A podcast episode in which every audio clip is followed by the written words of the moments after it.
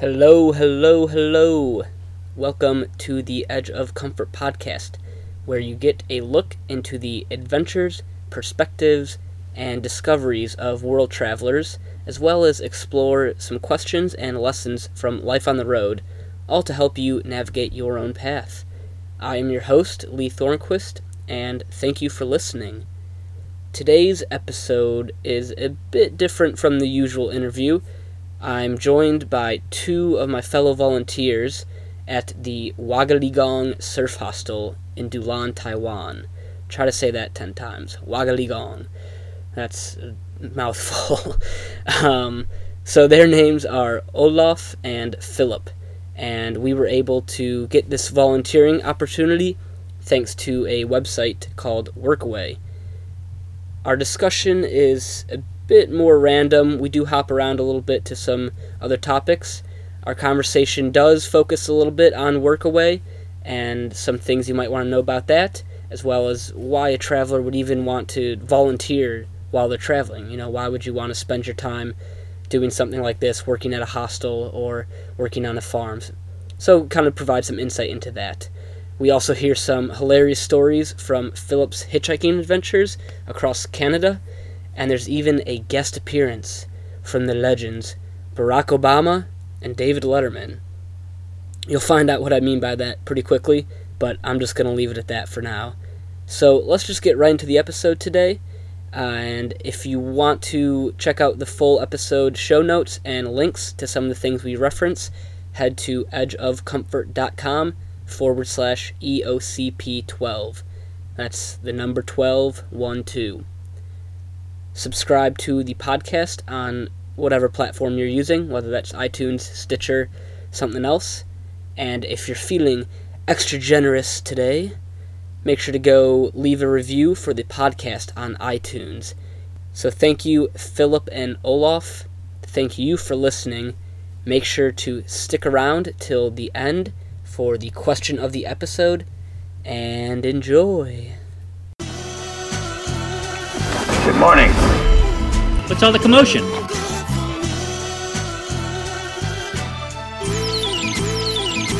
Wow.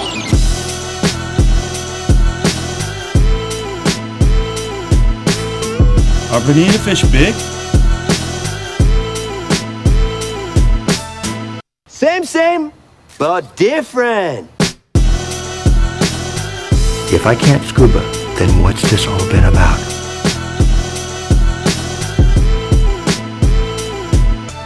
Welcome to the Edge of Comfort podcast with your host, Lee Thornquist.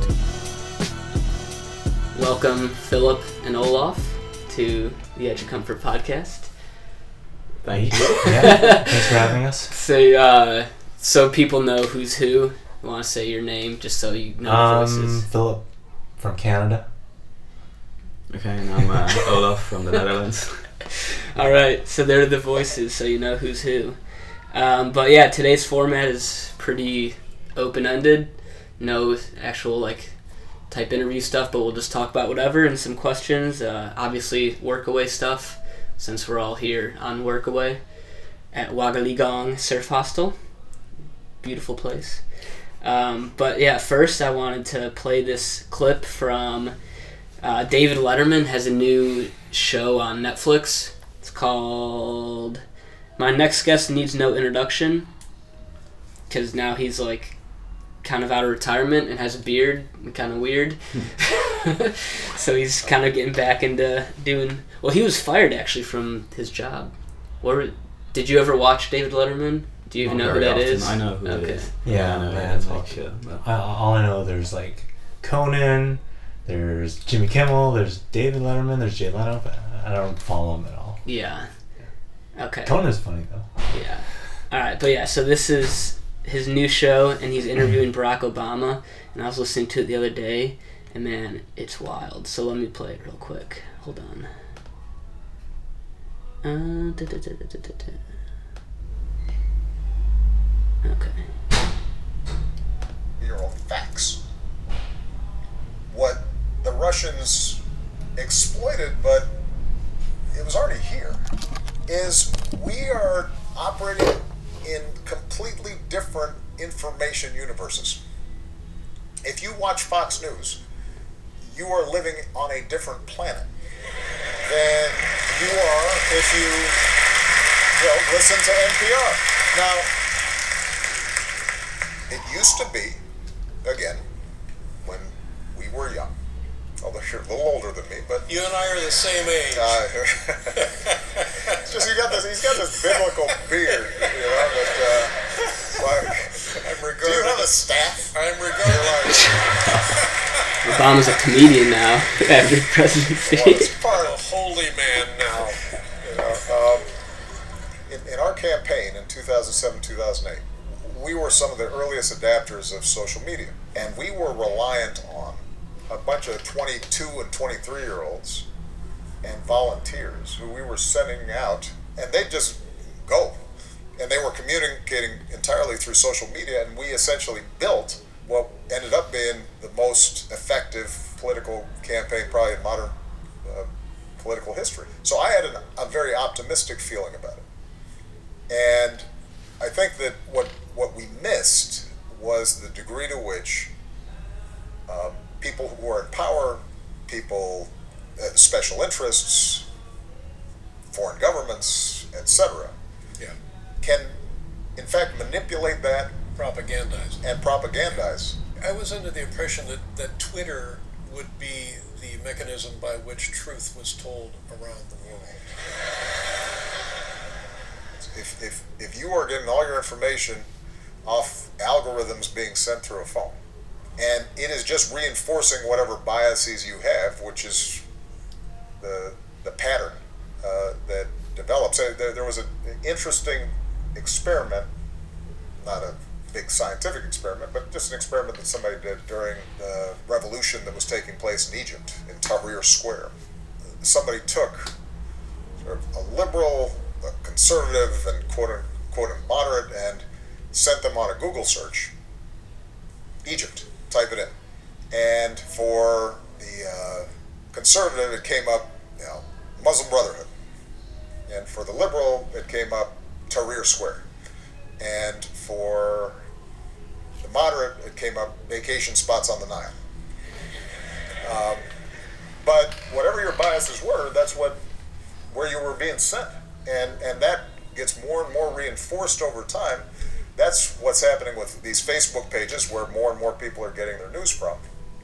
At a certain point, you just live in a bubble, and that's part of why our our politics is so polarized right now.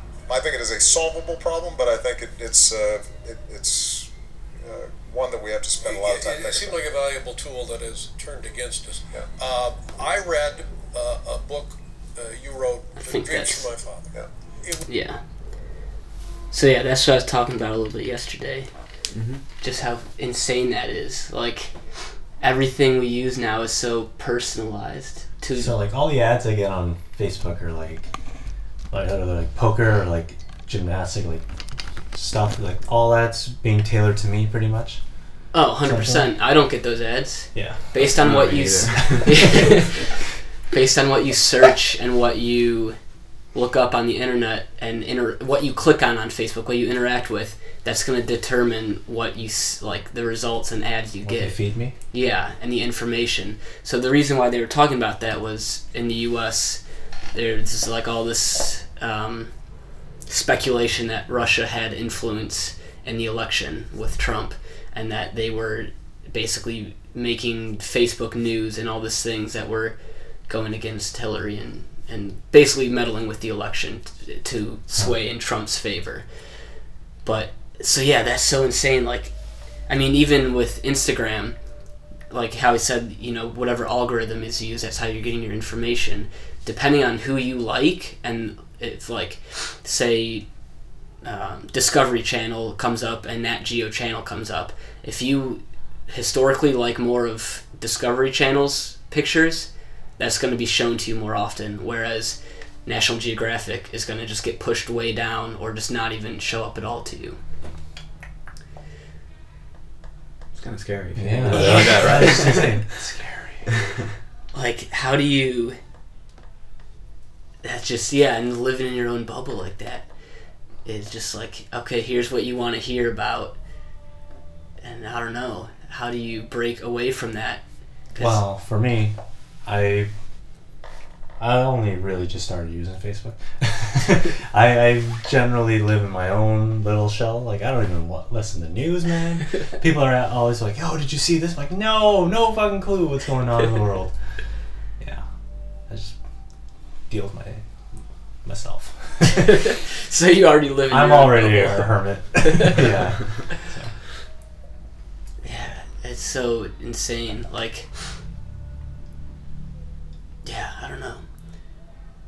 Have you had any scenarios where maybe like with travel or anything where before you got somewhere, like in for example, uh, the guy I talked to on the last episode, uh, Jason Patrick Irish. Yeah. He went to uh, he went right by the Syria border, right when it was kind of in a hot zone, and you know if you say people or you tell people from the U.S., oh, I was near Syria. He, he was saying he's from Canada.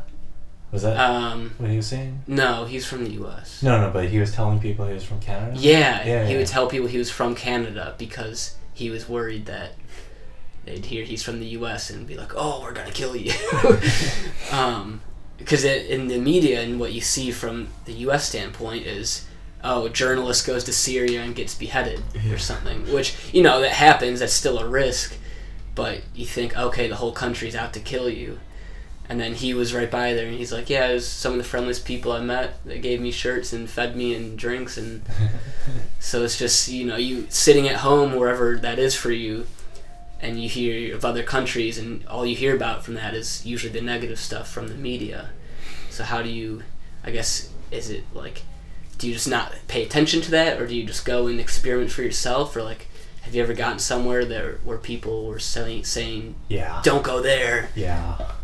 Like all the time, man. I think generally, like it's the people that have never been anywhere are the ones that kind of tell you, "Oh, this place is dangerous. Why would you ever Yeah. want to go there?" Right?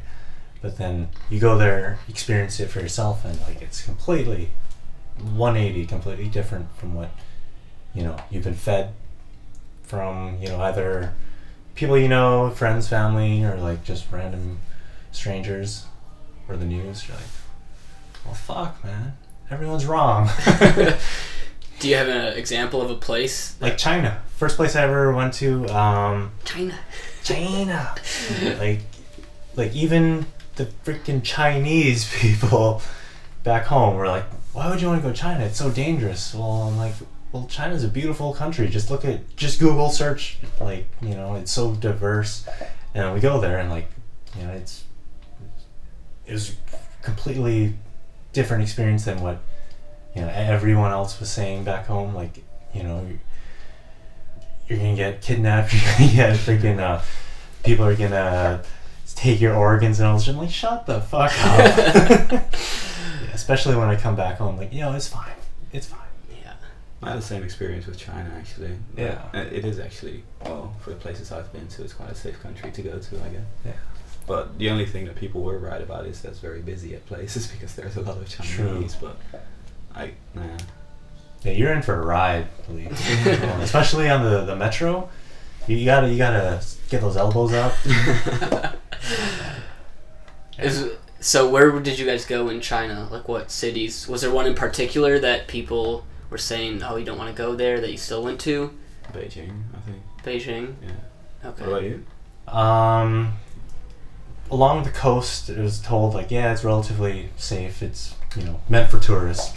So, um, but if you go like farther west towards like maybe like um, Central Asia, like Kazakh, Kazakhstan and Afghanistan, All the kind of. Silk Road area, like may not be um, as safe. I never went there. I, I that's a trip for another time. But like everywhere else I've been, Shanghai, Beijing, Xi'an, Guilin, like those places have been just like in regular city.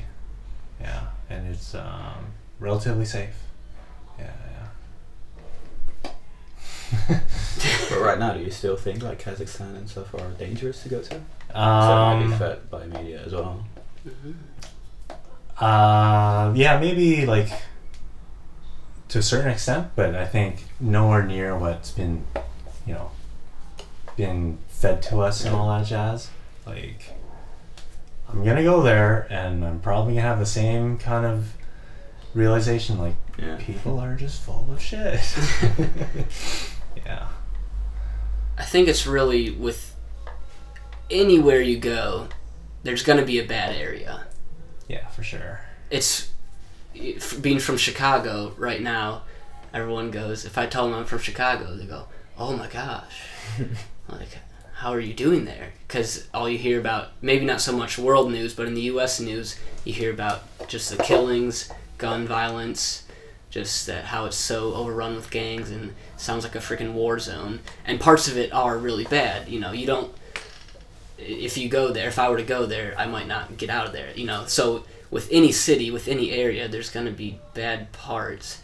Hmm. So it's just know what those are and don't go near them. Yeah. And the rest of the area is probably fine. But I think if you also cultivate that mindset, like, you know, everywhere is dangerous, everywhere is bad, you're gonna attract it, right? You're gonna you're gonna somehow find that danger. You know? And I think what's been really cool about traveling is like you kind of shift that whole like outlook. Like people are good. People are, you know, people are really friendly, people are extremely helpful. Um since I've been traveling and you know you come you go into a place with that kind of attitude like you're kind of like attract that you're gonna kind of notice that more You're looking for it. Yeah. Yeah. You're looking Yeah. for something to confirm. Oh, this area is yeah dangerous. Okay. Because like back home vancouver you the, the one place you don't want to go to is like the downtown east side. It's just like two or three city blocks. Of people like it's a freaking uh what do you call it? Just like crack addicts everywhere. People just roam down the street shooting up. You see p- ods in the in the alleys like cops and ambulance. Always they're always there right? So like growing up in Vancouver, you get you hear, yeah, don't go down to the east side. It's like you're gonna get you're gonna get freaking shanked there. But like the people are like the, the, the freaking crack addicts, the homeless, they're they're relatively harmless. Like you you spend like a good week just walking around down there. Like they keep to themselves, and it's not as you know dangerous or scary as people make it out to be. So you did walk around there. Yeah. I was like, you know, let's try it out. Let's see it. Fuck. So did you feel unsafe? Or did you feel Uh, like it maybe was for somewhat like the true? first night, I was like, oh, this is kind of sketch. But then, just kind of walk around, like, yeah, like the the alleys are a little narrower. There's a little more garbage and trash and dirt everywhere, and a little more um, scraggly looking folk walking around. But I think is pretty much the same as um, the rest of the city. Mm. Yeah. Yeah.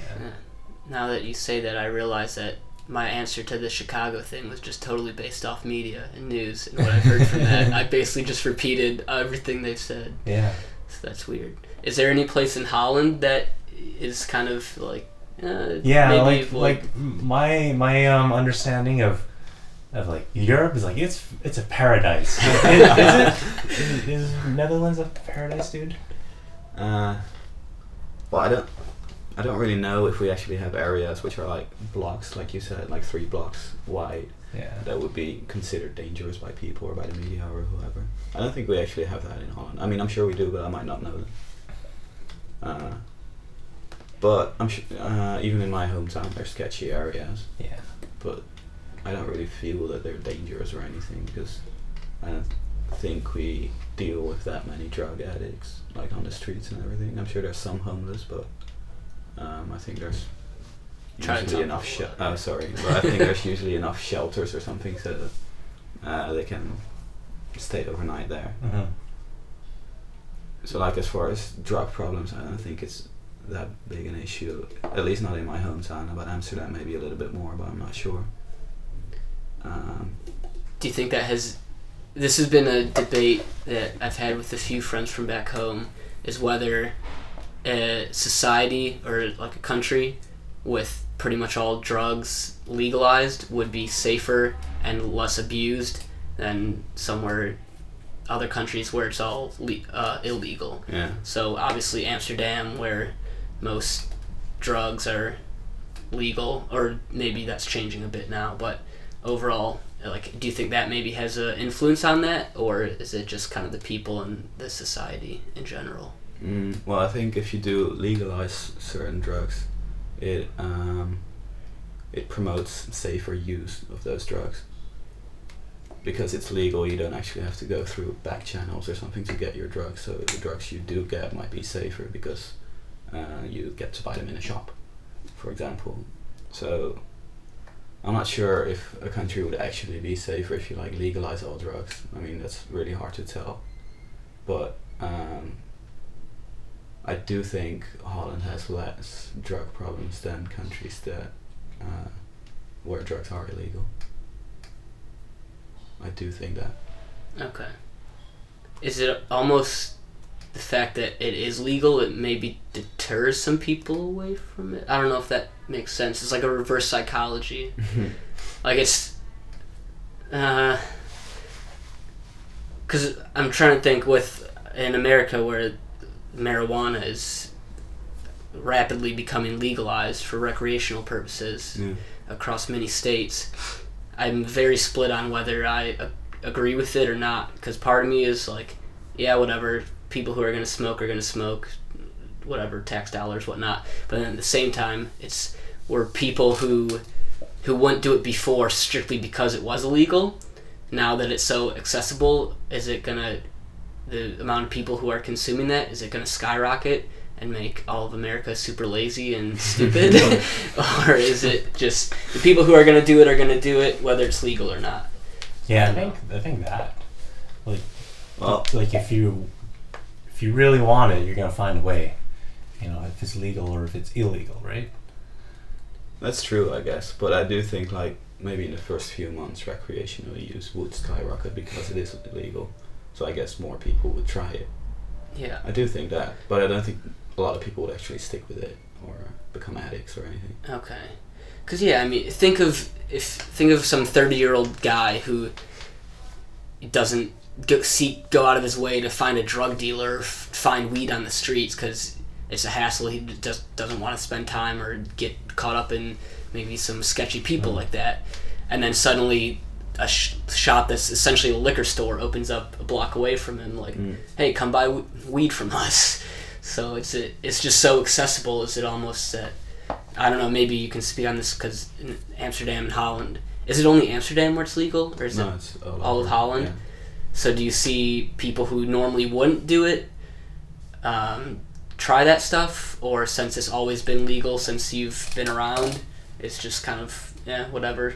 If you want to go do it, Yeah, sort of the last way you said, sort of whatever. I mean, it's legal anyway, so yeah. I wouldn't say it's like alcohol because uh, a lot more people drink alcohol than smoke weed, I guess. But um, yeah, I mean, it's always been around. It's it. it uh, hmm. It's. I guess it's sort of became a part of the culture as well that it is legal because it's never like since I'm alive, it's never been different. So for me, it's weirder to go in a foreign country where it's illegal than to be in Holland where it's legal. Which is funny as well, I guess. but uh, I'm not sure about like uh, people who are older than me like this. Now you said you mentioned a guy who's 30 years old. Yeah, that did was just an example. because yeah, I know. but I do know that a lot of my peers, like a lot of students or a lot of people I know, have tried it. Pretty much all of them, but none of them do it very regularly. Um, but I don't know if uh, your laptop Oh, yeah. it's Uh, okay. alright. Thank you. Uh, I don't know. What was your question again?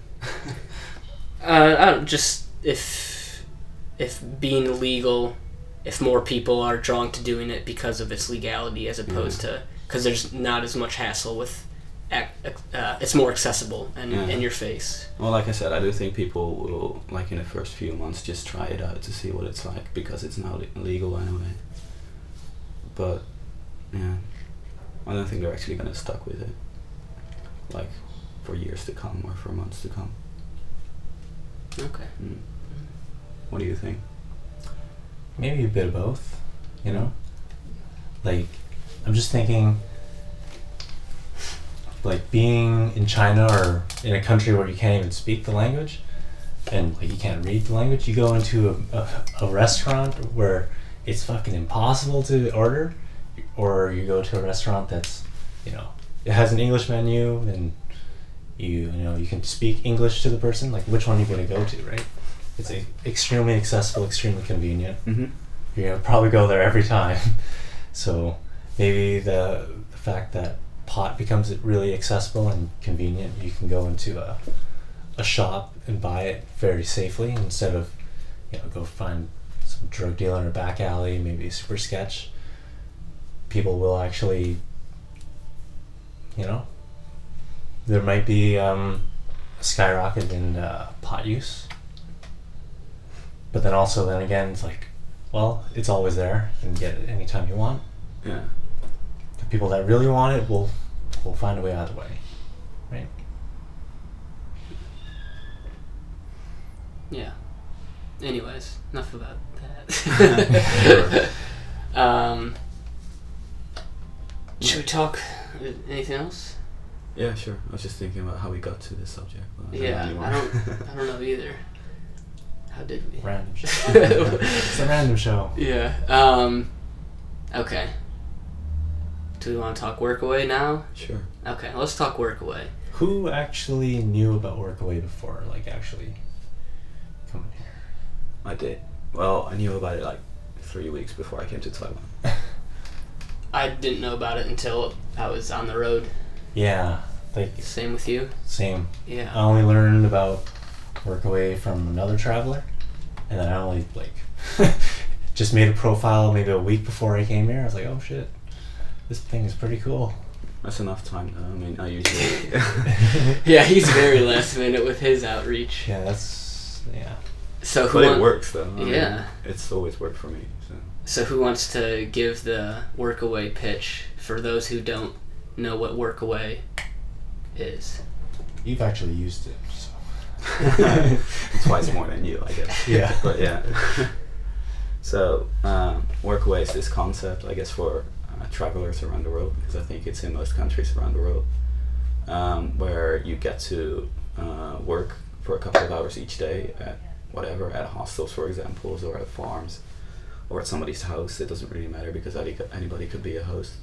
Um, in exchange for those uh, working hours each day, you get to stay for uh, you get to stay there for free. So at the hostel or at the person's house or at the farm, and uh, sometimes you get like a little bit of food every day as well or some money.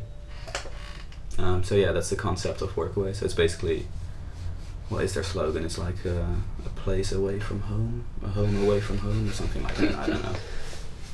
But um, yeah, it's a, I guess it's a really good way to like meet new people who are also locals at the area where you're going to travel, which can be handy. Um, and it's a cheap way to travel because you don't have to pay for accommodation. But yeah, that's Workaway. Did I forget something? I think you hit it pretty well. Alright. Yeah. Work for food and board. yeah. Well, definitely board. Sometimes food. Have you? s- There's actually some where you're supposed to pay them like five bucks a day. Well, seriously? Really? Yeah. I, And I think I that's think even against the rules of Workaway.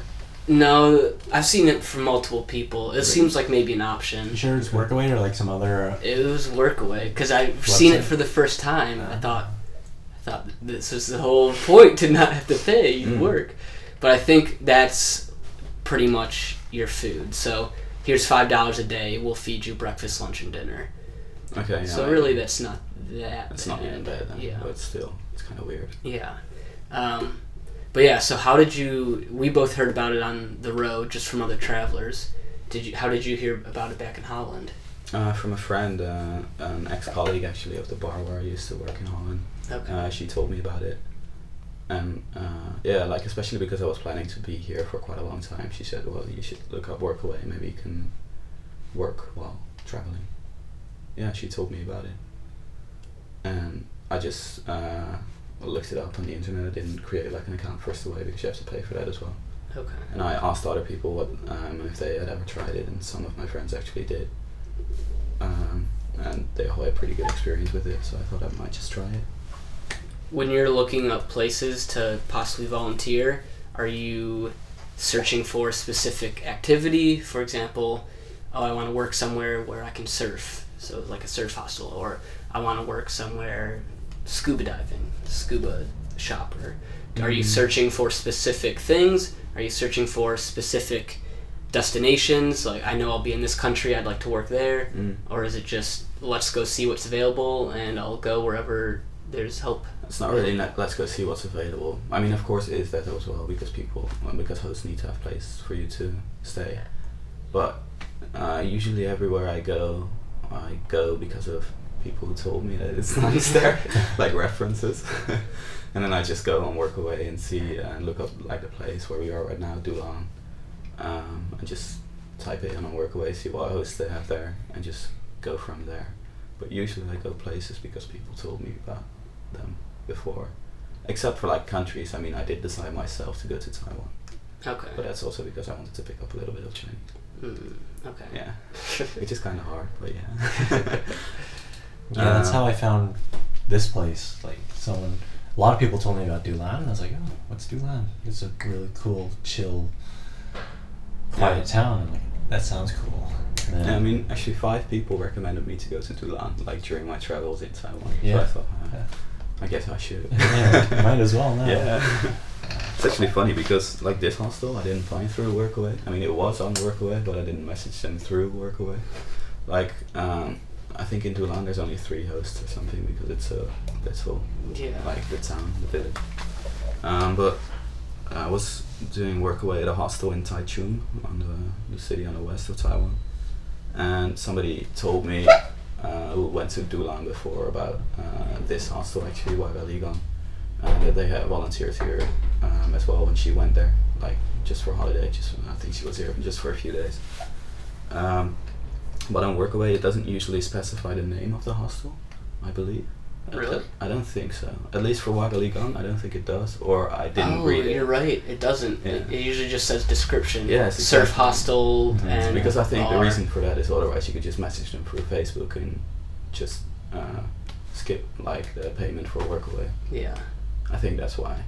So, uh, So work- that's a travel, travel tip. yeah, Just Travel hack. just search on Workaway. Yeah, don't yeah. pay and just show up. Yeah. That's what you did. Yeah, that's what, that's legit what I did. I found Wagaligang on Workaway. I'm like, this place looks cool. I'm gonna check out Dulan. and then when I came here. I saw they had a yoga room. Like I could stretch and everything. I'm sold. So you literally just booked a few nights here, Yeah, and yeah. then got the feel, and then like, went I up to this- yeah. Yongyi and said, "Hey, can I work?" Hey, can I work here? I like this place. I'm gonna be here for a month. Yeah, pretty much. But anyway, yeah, I messaged them through Facebook because I didn't see the name, and I did know the name because somebody told me the name. Well, Wagaligang Okay. Hostel. Uh, they usually have volunteers, so I just looked them up on Facebook and asked them. And then, actually, by the photos of Facebook, I saw that it was the same hostel on Workaway because they had the same pictures, Ah. which was funny. But I actually, uh, I messaged the travel bug as well, but that one through Workaway. Okay. But I chose to come here. Yeah. Good choice. Yeah. Is uh, what, what's your next one again? The one you're doing in uh, in Yilan. in Yilong? yeah. Listen, have you heard this yet? Yeah, you showed me the text. Yeah. Listen, it's so funny. Yeah, so I messaged um, a host in Yilan, a hostel as well. Actually, first I wanted to work on a farm, but since it's winter now, there's not a lot of work to do on a farm. Uh, so I messaged a hostel in Yilan, the next city I'm going to. And, um, well, at first I just uh, told him like a little bit about me. It's sort of like uh, an application or something, I guess, the first message you sent to, uh, to the hostel. And asked them if they needed a volunteer for like the next two weeks and they said, "Well, sorry, but we're already full." But he did really like me for my application or something. He said, like my opinion about the guests or something, because I, I think in my uh, first message that I told I uh, said that I've been a bartender and that I was easygoing and social or something like that. So he liked that. So I just replied uh, because there's not a lot not a lot of hosts in Yilan either because it's not that big a city. I replied like, "Oh, I'm having a little bit of a hard time like finding a hostel in Yilan. So are you sure there's nothing I could do?" And then he, rep- he he replied that I could um, like manage the lobby at, in evenings from seven to eleven, and just be chatting with the guests. so that's gonna be my next uh, workaway experience, is chatting with the guests of, an, of the hostel during the evenings. Yeah. I think that's probably the easiest gig you can I know. find. But then I was thinking about it. I'm basically doing that here as well, and every True. now and then. Yeah, just giving serving a people drink or two. Yeah. Yeah, just take this chair and sit Yeah. there and talk with people Yeah. for four hours. oh, that's so great. Yeah, Have so- you? What was the? Did you do bartending in the first one in Taiwan as well? No, no, no. I was actually working at a hostel there, like what you guys are doing Oh, now, okay. just cleaning stuff and Yeah. changing bed sheets and Yeah. kind of thing. Yeah. Okay. Yeah, so we'll give a quick description of our work here, I guess. Probably pretty similar for most hostels. It's just check guests in and out, collect money, or give back key deposits, yeah. clean some stuff, Yeah. change beds. Change bed sheets, maybe vacuum, mop. Yeah. Yeah. And then, Just overall tidiness of the hostel. really. yeah. And then just hang out and do any other help that's needed. Yeah. and it's only five hours a day, five days a week. Pretty good gig, I'd say, Yeah. for free board, and we actually get an allowance too. Yeah, that was that was amazing. Like, like I didn't know we were getting paid and everything. When she told me, I was like, holy fuck. Yeah, yeah. and then also the free surfboard is huge. Yeah. Yeah, that's true. That's I've only used it once. Yeah. it was pretty good today. hmm It's a decent board. Other, well, It'll do for a beginner. Yeah. Yeah. and yeah, for the waves at Cape Cafe too, it's pretty good. But uh, we used to have two. Tomas broke Yes. the other one. Snapped in half. Did he have to pay for that? Do you know? I don't think so. No. Man, I've I've been paranoid about that. Every time I nosedive, I'm like, oh, sh-. I, I come up from under the water thinking it's just gonna be there broken in half. Mm. I mean, that can happen. Yeah, it's kind of rocky there too. yeah, it's true. Well, if you go more to the right, it's okay. There's more sand there. If you walk down and go Yeah. farther down the Yeah, road, yeah. okay, that's good to know. Yeah, have you looked up, like in your search of workaways, what are some of the stranger things you've seen? Because common one is always hostel work or some sort of hospitality. Have you Mm. seen anything where it's just, what is this? Or total oddball work? Um, No? not No. very strange, I think. It's, Uh, it's all pretty much farm or like hostels. Yeah. No, sometimes you have like uh, a family as well. It says like uh, teach our kid English Oh, or something like that. There's a lot of that in Yeah, Vietnam. in Vietnam. Yeah, Vietnam is really big on something with English. Mm. Yeah. Maybe teaching English. Well, I mean, something. Revol- yes, teaching. Something. something revolving around English. Yeah, yeah. Like, like watch my kids talk to them in English or teach this classroom. I'm actually very curious if there's any. Uh, strange workaway things. You know, actually, the other day I messaged um, a farm in Yilan, and I got a message back in Dutch. Really? yeah, it was really funny. Uh, It was about this Dutch girl, and she um, she replied, "Well, you just eh, like she replied in Dutch, but I'll translate." Um, she said, "Well, you just um, send a message to the greatest host ever. It's just a shame that it's winter now and that there's not that much work to do. But but I've been here for three months already." And she actually invited me to stay there, even though there's no work at all. I Oh, could, that's I awesome. I could do. So yeah. So I mean, I had a place to stay in Yilan anyway. Okay. But uh, yeah, I just decided to go with the hostel anyway Yeah. because I think it'd be more fun. Yeah. Maybe just go and say hello or something yeah, one I, day. I probably will. Um, yeah, because she also like the Dutch girl. I think she's like twenty or twenty one or something, and she's been working there for three months. And she said, "Well, if you come to Yilan anyway, we could meet up, and I could show you some places in Yilan." That would be fun. Cool. yeah. There you go. Workaway making connections I with know. people from different countries or the same country. Yeah. Okay, so here are 10 amazing workaway projects you should know about from dreamingandwandering.com. Number 1. Live aboard a sailing yacht in Panama. Okay, that sounds pretty cool. Hmm. Stay at the Lakeside Safari Camp in Kilimanjaro. What does that include? That sounds cool too. That sounds cool, but are you like Safari camp, man. yeah? Volunteer with Husky Tours in Lapland, Norway. That would be cool. I'll help at a yoga and meditation center Help at a yoga and meditation center. in Cambodia. Mhm. That's Cambodia. That's that's actually I've seen a few more Yeah, about I've those in, in some Southeast Oh, Asian yeah? countries. Okay. Yoga's blowing up, man. Volunteer. Volunteer with horses in New Zealand. New Zealand. Perfect. Ooh, I'll be there. What does that include, though? You will be helping with the eventing sport horses. Means shoveling up their the turds. Yeah, picking up their poop. Yes. Learn to dive in Crete, Greece. So diving, yeah, that's actually there's a lot of diving stuff in Thailand. I tried to do that to get my certification. Mm. Like stay with, do work for a month and get a certi- yeah, certification for free. Yeah. It didn't work though. I, I, it was way too last minute for that stuff.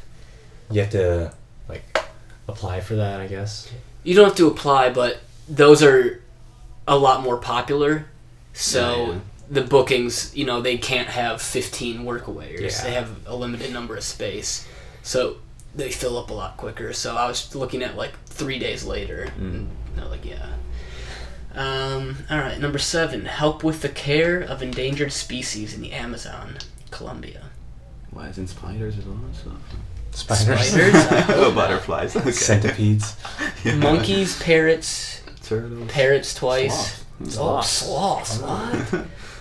Dude, did you know that giant sloths used to be in existence? Like, Like how big? like, Yeah. I don't know the exact size, but based on the drawing I saw, I don't know.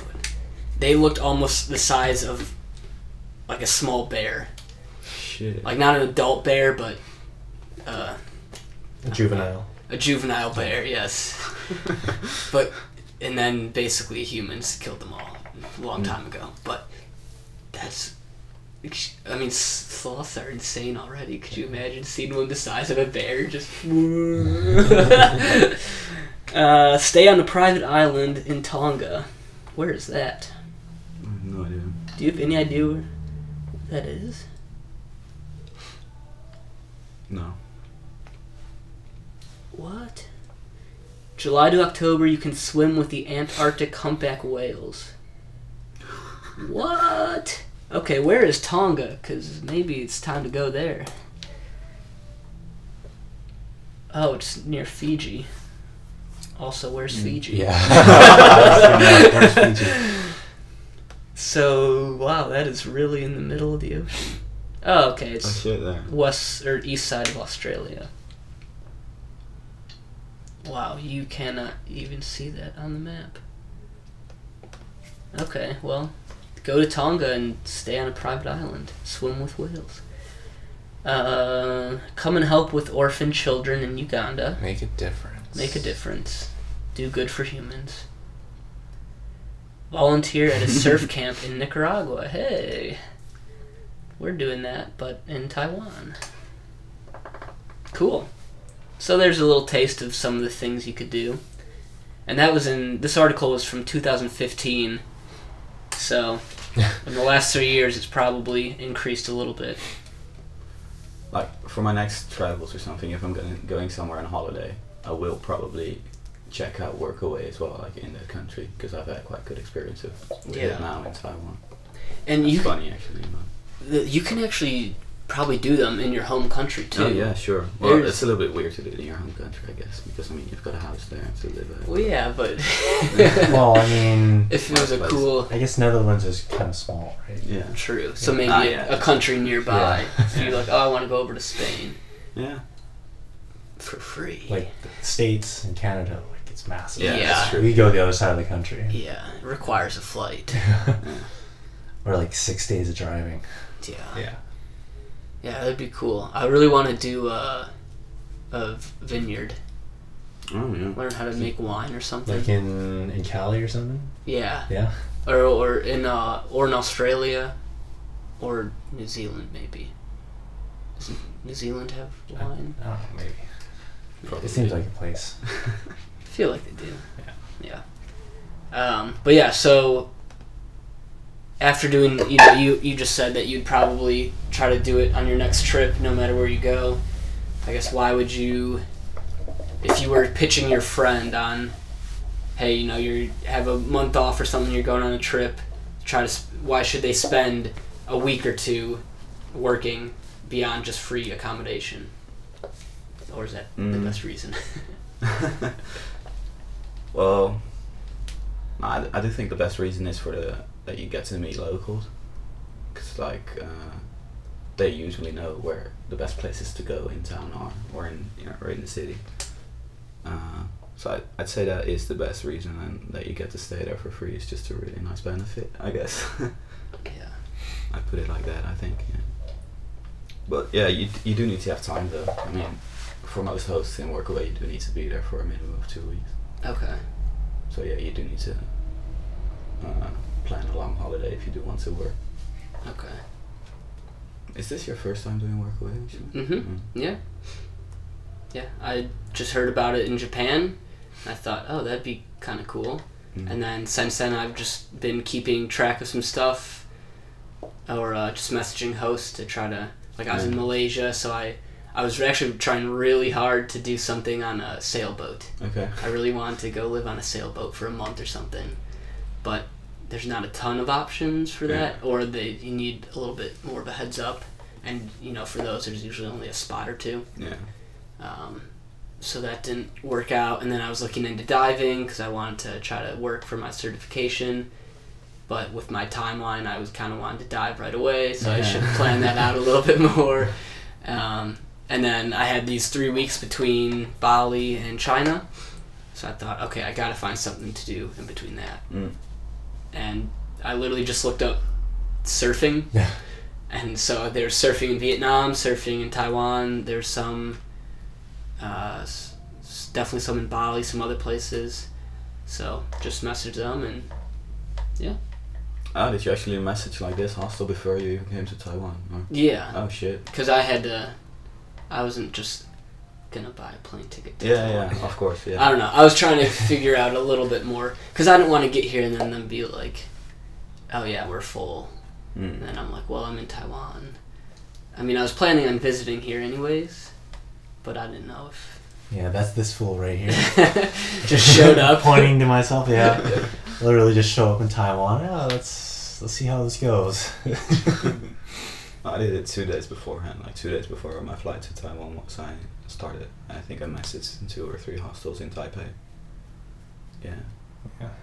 And like a couple of hours later, I knew I could be, I could work at one of them already. So that was nice. so the hosts are pretty good at um, replying, eh? 'Cause I, I Um, haven't sent yeah. a single message to anyone yet. Yeah. I'd say mm, it, it actually tells you the response yeah, rate. exactly. Yeah. You can So- just see on their page like what their response rate is. Yeah. I mean, it all just boils down to just don't send a shit message. You know, I've actually been very curious about that. Of Well, what what entails a good message? just try to introduce yourself a little bit and why you would be a good fit. Like Taylor, don't just copy and paste a generic message and blast twenty people. Oh you man, know? that's me. Like, okay, so that will that honestly probably works for some hosts, or like because they just need people. Like, Yeah, sure. yeah, Um, so maybe it works. I but I always try to like look through the description, find something that piques your interest, or something that you think, oh, I'd actually I've experience with that, or I think I would be able to help with that. So like Olaf with bartending, you know, Yeah. when he messaged that person, he said, oh, you know, I have experience bartending and socializing with guests, making good environment, and that made him stand out. And why he basically replied and said, "Oh, you know, we're full, but I really like that you that point about that." Okay.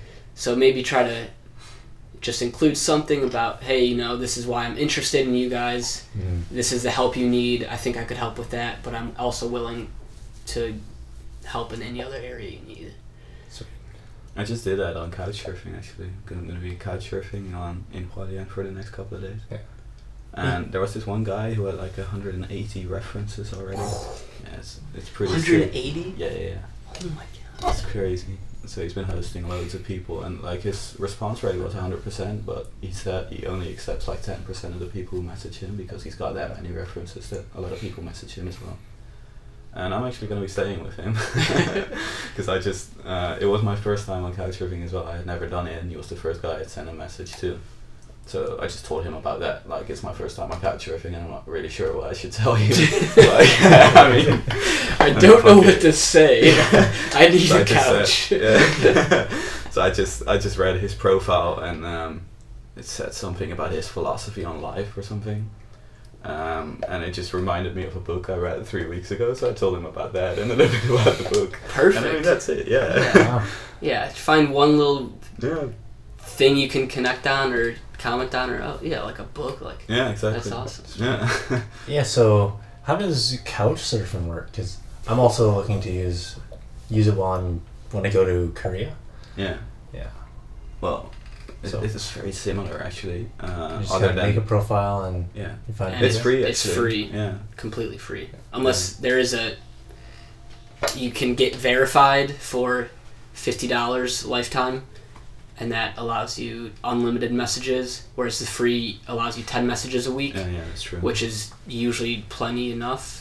Um, 10 messages a week and most access to everything else. Whereas verified, I mean, you know that the person's a real person, so you know they had they cared enough to pay to use the service. So it's like okay, you know, so it's a little bit more. Um, reliable. reliable Yeah. and they say find a host two times faster if you're verified Well, to be honest, But- I don't know because um, I think references are still a lot more important. i agree too but at the beginning it might be a little bit yeah, harder. that's true. Like for your very first one. uh, Yeah. yeah. So like, what what's in it for the host that you know? Hosts Nothing um, much, just meeting new people. Okay. really, Yeah. yeah. So most, this is actually a topic I like a lot because I've been couch surfing a few times, but so the hosts are usually travelers as well, uh, okay. or they've been on some trip, or they've they've used couch surfing on a trip, so they kind of want to pay it forward, or you know they're stuck in not stuck, but they're at home because of work or school, so they don't have access to go travel for months. So it's kind of a way to bring the world to you Mm, yeah. you know okay here i can have people from europe people from the states people from south america stay with me and i can talk and learn about their culture just staying in my home Yeah. Yeah. Okay. Yeah, I like the idea of like paying it forward. You know, everyone, everyone or most of them are travelers themselves, right? yeah So, yeah. so they know kind of the, the culture and how to not be a shit person i guess a little bit A lot of the hosts on Couchsurfing say that on like their profile as well that they've had such good experiences with Couchsurfing when they were traveling themselves that they thought, well, I might just try it in my home country as well. Yeah. definitely recommend it Yeah, I'm looking forward to it. yeah you're staying how long are you staying with him for Just two nights. okay Yeah. I believe. Yeah, two nights. I'm actually still looking for somebody for two more nights, okay and yeah, it'll probably work. okay Not too worried about that. Otherwise, I'll just get a hostel. Yeah. Actually, um, what told me about that? Yeah, somebody from Travelbox. She told me about um, like the hangout option in Couchsurfing. She, yeah she was really like enthusiastic about that. Yeah. What's that? So one of the other main benefits of the couch surfing is they have a service called Hangouts, or not a service, a feature. Um, I think you actually need the app to use that part, Oh, okay. but it essentially is shows you other people, others uh, travelers who are around you, and who want to hang out. So it's not only travelers. I think. I think it's locals. Yeah, and locals if Yeah. they're on it, and you Yeah. have to you have to specify if you want to be available or not. So, for example, if I w- wanted to go get lunch right now, but didn't want to go alone, so maybe I just go on the Hangouts and say I'm available. I want to go grab lunch. In some areas, you know, we're more travelers than others, depending on time. But. Um, and then someone could message you and say, "Hey, I want to grab lunch too.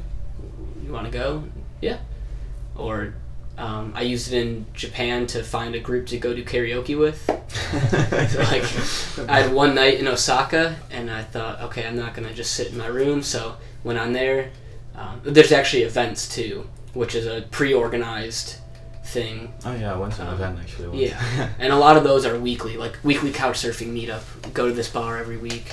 So that was uh, Really? yeah. Oh, so in Osaka, they had a karaoke one every Friday. Yeah. Happened to be there on a Friday. Went there. There was like 35 people there. And karaoke's big in Japan too, right? Oh yeah. Yeah. Must have been must have been an experience. It was. it's karaoke is just so interesting because you get the, the the characters that do karaoke. You know, you get the people who are actually legit, who are very very good, and they'll go up there and just kill it. And then everyone's like, "Oh shit!" I don't want to. I don't want to follow that. And then you get the people who think they're really good, mm-hmm. and they do way too many songs and try to prove that they're good, but they're not. And you get the really timid people who are kind of s- like their friend forced them to do it, so they go up and half-ass the song. I saw this. I saw this. These two people go up and do this uh, "Circle of Life." You know, Yeah, the yeah, Lion The King. Lion King. Oh, it was brutal. I don't think they've ever heard the song before.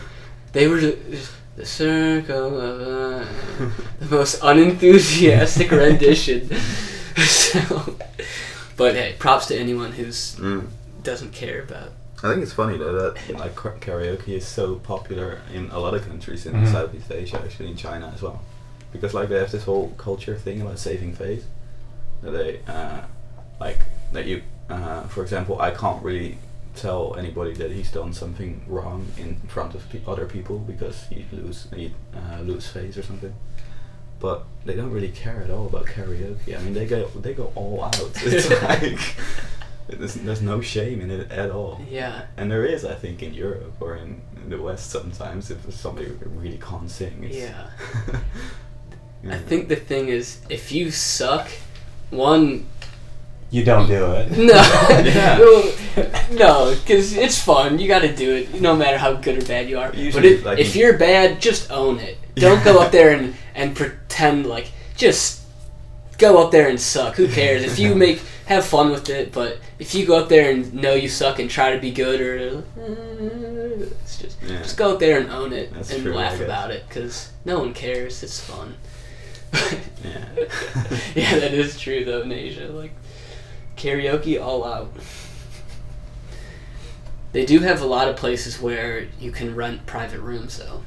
Or not even rent them, it's just given to you Mm. if you have a group of three or four. For karaoke? Yeah.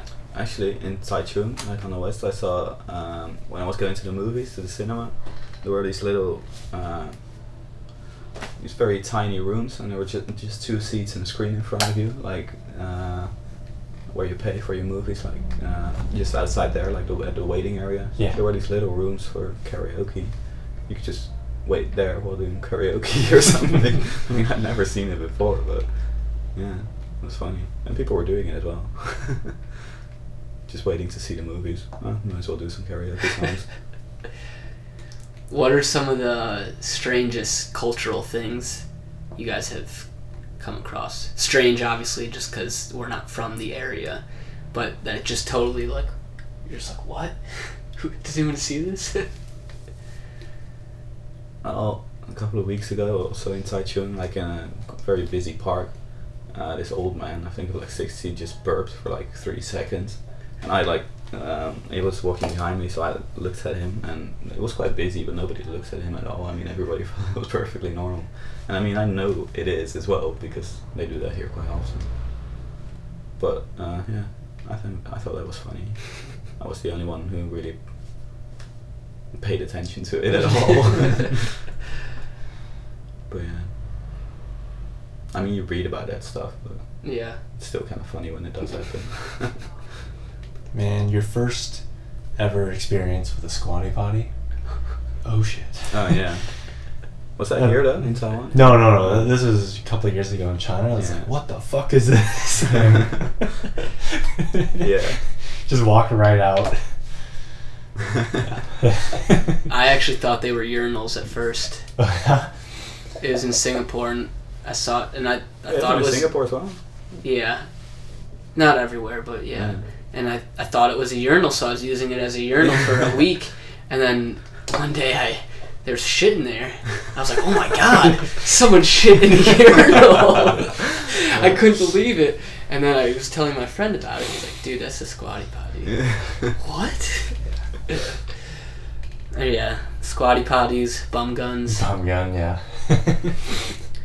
Yeah, those are the things that Never used the bum gun. It was just You like never I used cou- it? couldn't, just can't man up to that one. Like, oh man, I. Uh, this is another travel tip. You guys don't want to like.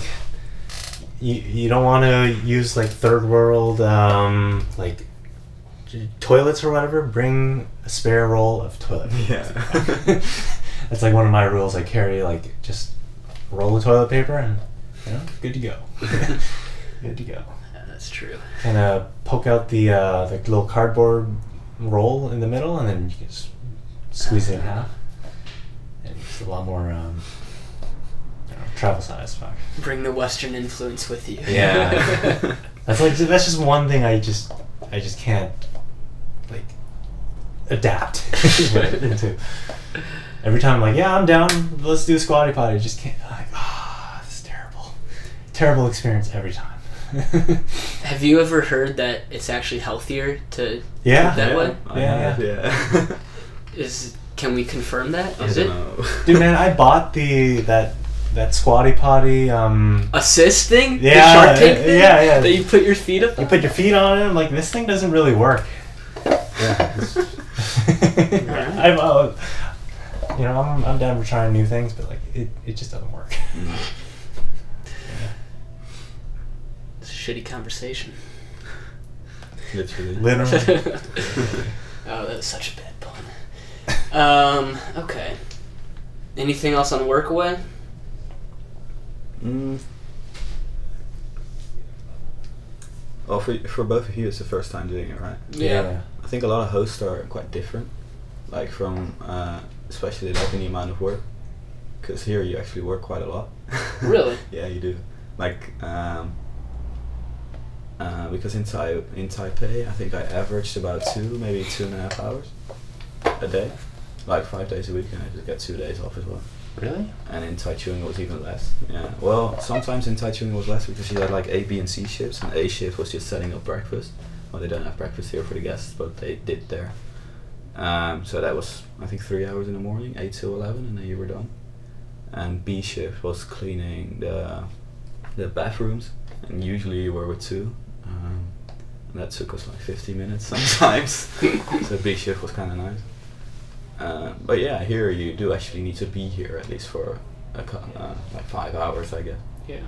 I mean, the work's not that bad either, I guess. But uh, yeah, Yeah, and you're all you're always kind of like on at the same time. Like if you're here in the hostel, you know, yeah, Yeah. guest needs a hand. Of course, you can give them give them Yeah. a hand, or you know, like the, the garbage is full. Mm, it's true. Take it out. Who, yeah. Who's gonna take it out? It's gonna, be me. Yeah. yeah. That's true. But still, the amount of hours that you actually need to be present is a lot more here Mm. than from what I have experienced. I'm not sure what the average of workaway is, but yeah. Were there a lot more volunteers at those places? No. Or, no, just Uh, no, they weren't actually. 'Cause I Okay. think in Taipei I was actually the only one, but they had a lot more staff. They actually have staff there. okay. Like they don't really here. I mean, you've just got Yong Yi, Yeah. Which is the manager. Um, yeah. Yeah. Yeah, she was saying like they've been running this place for five years, just all volunteers. yeah. Yeah. Surprising. Pretty That's crazy. insane. And impressive. That's impressive. It is impressive. How impressive do you as well. yeah. keep that a volunteer here always? But she said as well that she's probably trained people to do this job like over a hundred times. I mean, I'm, I couldn't do that. yeah. I mean, if you get if you have people coming every two weeks, yeah. if you have to do that training twice, two to three times a month, oh my gosh. I And mean, she does. yeah. but that's insane. Running off volunteers for five years. Mhm. That's impressive, honestly. hmm Damn. Okay. So yeah, Workaway. Try it out on your next trip, or go to give it a test run in your home country. yeah, you could as well. I wonder if you could find like a I might try that. yeah. you might even be able to do just like a three day weekend thing. You know, if it's a host and close to you, or just to No, we're gonna do Try a full that. two weeks. if you can, yeah. Yeah. It's kind of Uh, the luxury of living like a backpacker life. You can kind of just, you know, pick up and leave or do whatever you feel like uh, anywhere in the world. right? Yeah. Oh, I'm gonna stay here for five weeks. Yeah. All right. Well, that's really nice about traveling alone as well. Though. Mm, yeah. You Yeah. can just get to make up whatever you want to do yeah. by yourself. You don't need to argue with anyone. Yeah. If, if you're ready to leave, Yeah. all right, I'm leaving. If you want to So, stay. I'm staying. yeah, exactly. Have you been? Have you both been solo this whole time Yeah. In Taiwan? since you've left Canada? No, no. I um I went to Thailand with my my buds from high school and elementary school, and then from there they went back home, and I came here. Okay. Yeah. Yeah, I've, I've been just traveling around, but I mean, I've only been here for about two months now. But still, yeah. I mean, there has been um, like days that I hang out with the same people, but they don't actually travel along with me or anything. Okay. Yeah. Have you? Is this your first overall solo trip, or have you done ones in the past around Europe or other places? Mm, it's my first solo trip long term. I have been to places myself, but then for just a couple of days. Okay. Because like I used to live in Malaysia for half a year, and sometimes I just do weekend trips abroad or within Malaysia. Okay. So yeah, it's my first solo trip long term. Has it been about what you expected? Harder, easier, Mm. life changing? I wouldn't say life changing. I think it's sort of what I expected though. And yeah, no regrets so far. All right. yeah. For you, Uh, having that What, what what constitutes as long term? Yeah, I'd yeah, say- I was thinking about it as well because I don't really have a term. I'd say Yeah. a, a month and more is long term. Uh, I went to the Philippines for like a total of six weeks. I went there initially on my own, and then I met up with my family and visited relatives for like a week or two. And they went back home, and I stayed behind. So Okay. I mean, it's kind of a solo, not solo trip. Yeah. so this would be, I guess, my official like just on my own, long, long, long term, like six plus months or Yeah. something. Yeah. Yeah. Well, like for traveling, it is my first time, but I did do an internship abroad. and I did go there alone as well. I mean, it's not traveling around the world or or throughout the country, but yeah. Yeah, maybe we're It's- just it's getting not- technical now. well, maybe, but I guess the feeling is about the same. Yeah, you're going to a brand new place Yeah. on your own. Exactly. Don't know. There's no one there to pick you up at the airport. Yeah. You're just going there and gotta figure it out. Yeah. Yeah. It's really not as hard as it seems to be. I guess. Hmm. I don't know. Once you get to a place, It, it there's is. usually other Yeah. people there that I you know. can talk to, and like we got here and within a day it was easy to. Oh, you guys are working here too? Cool. What's up? Yeah. or the Dutch guys who stayed for five weeks or whatever. nah, just two weeks. Two believe, but weeks. Extended every day. yeah, I thought they were just gonna buy the Yakuza room. Yeah, every, We're every just gonna time I saw them. I'm like, you guys are still here? that was funny. They didn't actually stay here every night though, because they went to Like Kenting for two days as well. like. Yeah, but like they didn't always sleep here either. Sometimes they had two rooms, like this one, and one in Hualien or one in Kenting. Yeah, not funny. But yeah, Yeah. Hmm. Okay. Um, so I found this story today that this girl, this travel blogger, her site neverendingfootsteps.com. Her name's Lauren, and she wrote this article in 2012. I don't know. I don't know how I just found it today, but the title is "There was a dead woman on my slow boat." okay. What's, what's a slow boat? So slow boat um, is a very popular activity in uh, in Laos, where you go down the what is it, Mekong River? Is that it? Okay. Kind of like a cruise or something. But like That's a very generous term, yeah. um, it's just a, a slow boat that goes down this river, and it's v- just very beautiful river, very natural landscape, and cool little villages, and Mm. just supposed to be a very um, unique experience in Laos. Yeah. Is it Laos or Laos? Do you say the S? Uh, we do in Holland, but I'm not sure about English. I don't know either. I don't know. I, I always say Laos, but Okay. la- I do last too. few people I've heard them say Lao. Yeah. I'm like, what are you saying? yeah, I wouldn't understand that. I think. I mean, I Is that, know is what that a new country? What- Yeah. what is that? um, so yeah, so basically, she wasn't super excited about doing this slow boat, but everyone was like, "Oh my god, you got to do it! You get so much fun!" You know, one of those things. Um, she didn't want to spend ten hours a day on a boat. Sounded kind of boring. So yeah, it's valid. Um, so she did it, and turns out it was amazing actually for the first day at least. Um, the boat had comfortable padded seats as opposed to hard wooden benches we heard some boats have. Um, chatting, playing card games, drinking beer, listening to music, watching the gorgeous scenery drift past the window. Uh, it sounds pretty nice. So, super excited, glad she decided to take the slow boat. And so on the first night in the village where they stayed at, uh, things started to, to not go well. and turns out her roommate uh, sleep screams. So for the entire night, every 30 minutes, she would wake up screaming, wailing, and crying in Dutch and refuse to tell me what was wrong. She'd simply laugh, turn over, and fall back asleep, and then wake up screaming a few minutes later. Oh my god. So that's the first uh, bad bad thing. And then uh, next day, next morning, they they're getting ready to leave. Uh, Lauren was ready to actually rest on the boat since her roommate was sleep screaming all night. Uh, she fell, falls asleep, basically wakes up 10 minutes later, kind of into a uh, a frantic scene, a lot of commotion going on, and turns out there was a a lady died on the boat. An old woman died on the boat. So, as the boat erupted in chaos with everybody whispering and gossiping and a few people crying, I could think of only one thing. I'm sitting next to a corpse. I'm sitting next to a corpse. Oh yeah, because the body was brought to basically her back bench. Um, she couldn't take her eyes off her. Felt like I was about to throw up.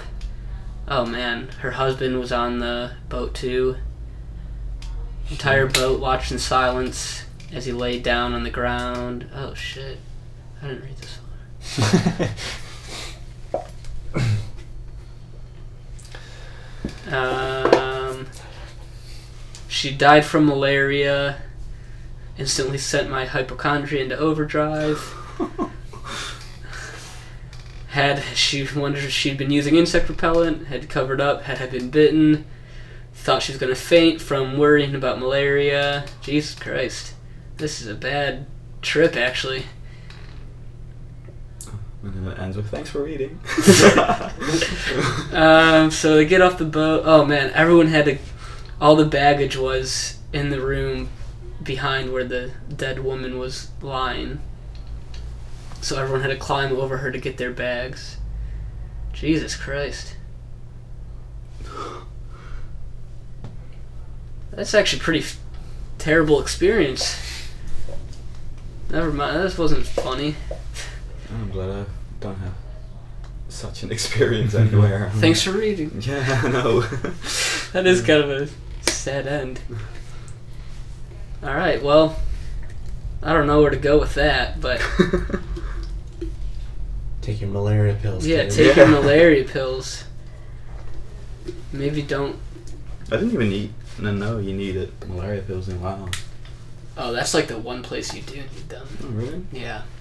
Like in Asia, then I guess. Or Yeah, in Asia. Mm. I, Mm, I needed. You're supposed to have them in the Philippines. oh, I bought them, and I never remembered to take them. They're really expensive though, right? Yeah, they are. Yeah. Depends which kind you get. You can get like like the higher end ones is like five times the price, but you don't get like headaches or diarrhea or something. There's less symptoms or uh, side effects.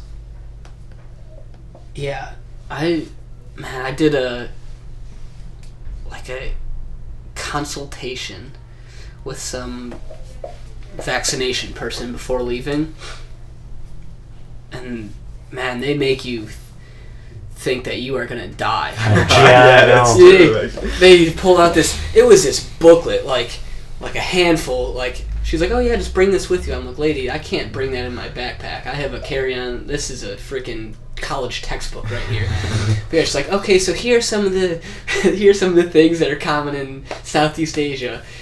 Malaria, typhoid, uh, Japanese something. Yeah, that one. And she just runs through the three pages of stuff. She's like, this one, you know, not that common, but you might get it, and if you do, you gotta get to a hospital immediately or you might die. Just so casual about all this stuff runs through. No like, big deal. so would you, do you want to get treatment for any of these? I'm like, "Mm, I mean, yeah, but no, because it's gonna cost me a grand, but I guess that's worth saving my life, but, but yeah, man, they make you, they like, she pulls out a map, she's like, in this area of Thailand, take malaria pills. In this area, you're okay. In this area, huge risk of Japanese encephal, uh, whatever.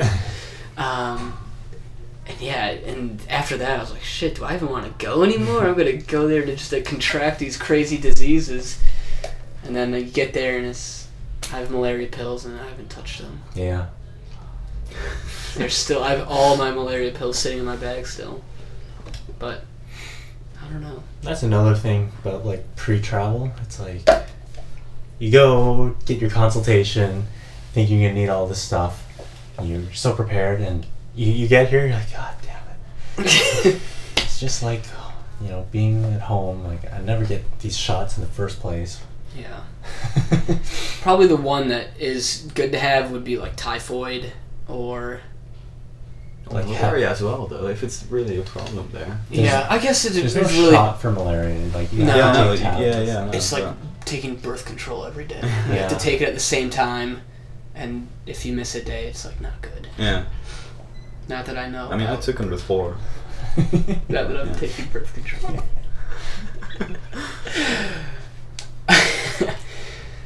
yeah. I guess if you were going to one area where it's bad or well known to be prevalent in for a while, then Yeah. it'd be like, okay, just take your freaking pills and I guess you sort of do what other travelers are doing around you as well. what do you I mean? think, like if, like for example, the people in Laos that you met, if they're not taking malaria pills either, you might follow them. Or not. I mean, I think, Uh, I, they're I not think I might. I, th- I think I might. I don't know. If everybody's like, well, it's not really a big problem here. yeah. Like, why didn't you take them? You had them with you anyway. I don't. It's, I was I was in Thailand. mm, That's really the only place I've been so far where I maybe should have, but on the islands I don't think there's much of a risk. Yeah. And then I w- should have probably taken them when I was up north in Chiang Mai and Pai. Wait, we needed them for Chiang Mai. there you, you don't you don't need them. it's, it's a risk, you know, with anything. You know, it might happen. If it does, like that's you know, it's gonna suck. If but Mm. if not, then you know, you seem okay. You know, not not peeling over, yeah. keeling over. I didn't really- Pretty pretty cool coincidence. We were in Thailand at the same time. We were in Chiang Mai and Pai at the same time. Oh, Oh really? yeah. Yeah. That's whack. Yeah.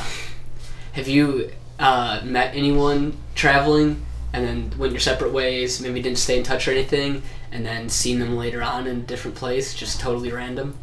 Has it happened to you yet? Not No, yet, no. no. Okay. that happened to me in Bali. Just on New Year's night on the beach in Bali. Two girls from I met in Kuala Lumpur at the hostel. Just oh hey Oh well, actually, um, last week or two weeks ago, someone um, I spent New Year's Eve with, and a couple of other guys as well. Uh, the German guy, he was staying here as well at. I run into him here again. But I mean, it's the same country, so it's not as weird as running into somebody in a different country at a different time. But yeah, That's Yeah. the first time here. So Okay. I spent Still, New though. Year's Eve with him, and then a couple of days later, I was here volunteering, and he just came here just to stay. Like he went to Hualien first, was there for a few days, and then came down here. but yeah, what's funny. Spent a day with him here. Yeah. That's the only one really. Small world. Mhm. Small country. Yeah. Where uh is there anywhere that you haven't been yet that is like an immediate I need to get here? Hmm. South Korea For the Olympics? for the Olympics. and this this legit just came up last night. While you're just- sleeping on the rocks. Yeah, I was just camping at Sanxiantai and I was like getting super excited. I'm like, oh my god, I'm going to the Olympics. I should go. I'm going to the Olympics. I couldn't sleep at all. I was like, I gotta text someone and then like everyone's asleep. I'm like, ah. Like back home, it's like Yeah. three in the morning back home. Like, I'm not gonna. I'll I'll tell them later. yeah, I guess for me it's it's Korea just for the Olympics. That would be so cool. Did you hear? We were talking about this at lunch the other day. That North and South Korea are combining forces for the Olympic athletes. Really? Yeah. That must be weird. Maybe not for the athletes. The athletes don't care. They're just there for the Olympics. But like, just for the Yeah. Governments, If, yes. if you're in South Korea and say, because if if they're all just under Korea then, and it's like, okay, that guy's from North Korea, are you still rooting them on? You know, is it like, I don't know. yeah, they're Korean, but I don't know. I'm actually kind of interested in learning more about the actual relationship between South and North Korea. Is it actually is it bad? Is it good? I mean, if they're joining forces for Olympics, it can't be that bad. Yeah, but then you see the border in between South and Yeah, North Korea, and it yeah. is really Yeah, bad. yeah, so it probably is bad. I don't know. Mm. It's gonna be. Oh, it's winter there right now. Well, it's Winter Olympics, dude. I hope so. I have summer wear. I went to Thailand, came here. I'm like, it's cold. It's gonna be even colder there. Oh man, I gotta buy some pants. yeah. Just need pants and one jacket. Yeah. Oh, I'm taking that American Eagle check by the way. No, Yes. No, no, no, no, it's, no. I lost it. You're, you're going to southern China. It's not gonna be cold. I'm not. It's not southern. It'll be cold. It's not cold. Check the weather. It's near Shanghai. It's in the 30s. Uh, no, no, Fahrenheit. Fahrenheit. I don't What? know. It doesn't get cold in Shanghai. It does. No, it doesn't. It does. It's more north of here. What? Oh man, I'm going colder place. True, you can have it. Will it even fit you? I don't know. Uh, Well, that'll be the we'll play rock paper scissors. Was there like a jacket left over? Yes. That's a jacket. That's nice. We're fighting over a lost and found jacket. That's what happens when you don't pack for cold. Yeah, yeah, yeah. You, you decide You to go find to a, cold. find a free jacket and you scramble like a Learn to- homeless man. Yeah. Learn to live thrifty here. well, aren't we? Yeah. Kind of, yeah. Yeah, we're essentially homeless. Yeah. Wow, really uh, lifting the spirits here. Bunch of homeless men. Home free. Mm, love it. We're backpackers. Have you um have you guys hitchhiked yet in Taiwan? Not in Taiwan, no. Okay. Uh, have you in other places? Yeah, I Um, are you familiar with like Canada's geography, kind of? Like so, Eastern Canada, Yeah. kind of like right around where um, Buffalo is. Yeah. Yeah, yeah, that area. I hitchhiked from like Kingston back home to Vancouver. So like good five thousand kilometers. Holy shit. Yeah. How? um, Why? Two, su- two, two summers ago. two summers ago, I was in in Kingston for work, and I I went everywhere. I went to Ottawa. I went to Montreal. Like there's a good two hour drive. Like Kingston's in the middle of just about everywhere you can go see in Canada. And one place I didn't go was Niagara Falls. So for the whole summer, I was like, "Fuck, I didn't go see Niagara. I gotta go see Niagara. Like I'm gonna, I'm gonna uh, regret this my whole life." So cancel my flight back home. Screw it. Take a bus. Get to Niagara. You know, it, it was it was absolutely beautiful. I mean, the town is is just a giant tourist trap, but like just the falls itself was absolutely worth it. and then I essentially just camped out like a freaking homeless dude everywhere I went. Caught rides, caught rides all the way to um, Edmonton. So just like on the other side of the Rockies, and then from there I decided to uh, pay a ticket for a train through the Rockies because I just think I was like, I think I would have died from hypothermia If you don't get it if, picked if up, I didn't ca- catch a ride. So I made I made a smart choice there.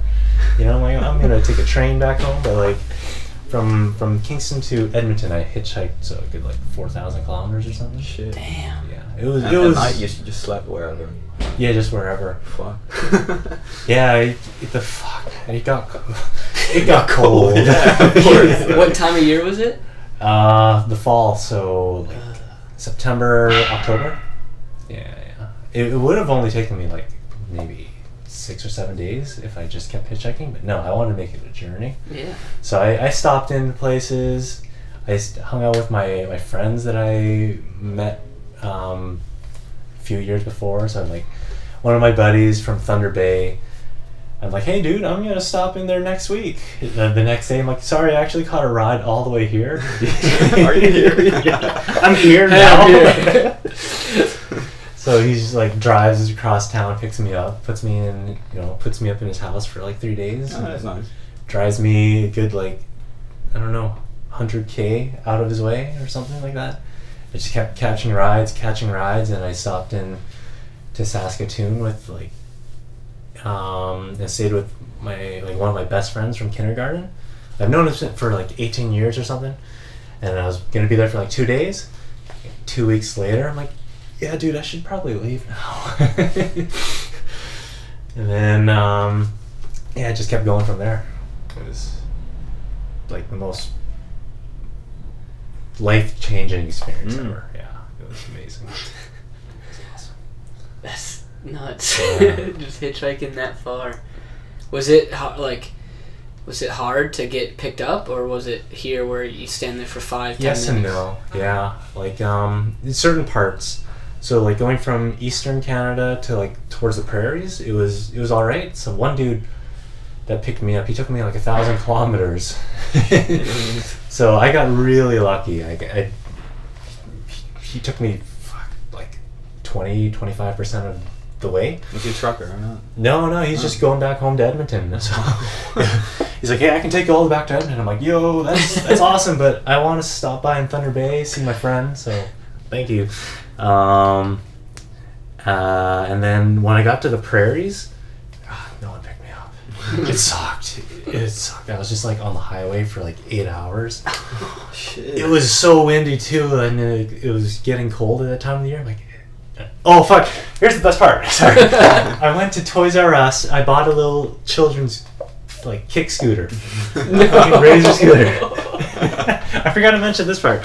So I was I was like scooting down the highway, going like this, like please pick me up. I had this this this cardboard sign said Vancouver equals home, and like yeah, eh, the only people that picked me up were like people that have picked up hitchhikers before, or some really really nice person. Yeah, okay. yeah, and uh, one of the the most interesting uh, uh, ride I got was this Chinese family going from like just outside of Ontario in into Winnipeg is like 600 kilometers. Mm. Like, I'm just standing outside the gas station. He's like, "Which way you go? Left or right?" I'm like, "That way." He's like, "How far?" Vancouver. Vancouver. I am going to Winnipeg. I'm like, yeah, Winnipeg works. Like, it takes me like five, six hundred kilometers all the way to Winnipeg. It's like like him, his wife, and his kid. I'm just like riding in the back. With this Chinese family is awesome. Yeah. I, th- I th- I'm just picturing you on a razor scooter. Yeah, same here. Yeah, yeah, yeah. Oh man, I have photos. I'll show wanna- you them later. Please send those to me. I'll put those in the show notes. Yeah, Because that, oh. I I want to say that hurt your chances to get picked up. No, no. It actually it improved it probably like a thousand times. You got statistics? What's the the first what's- dude that picked me up? he's just going out for a joyride in his uh his, his like Nissan Skyline or whatever. He's like, I wasn't gonna pick you up, but I saw you had a scooter. That's like he's fucking harmless. This guy's not gonna kill me.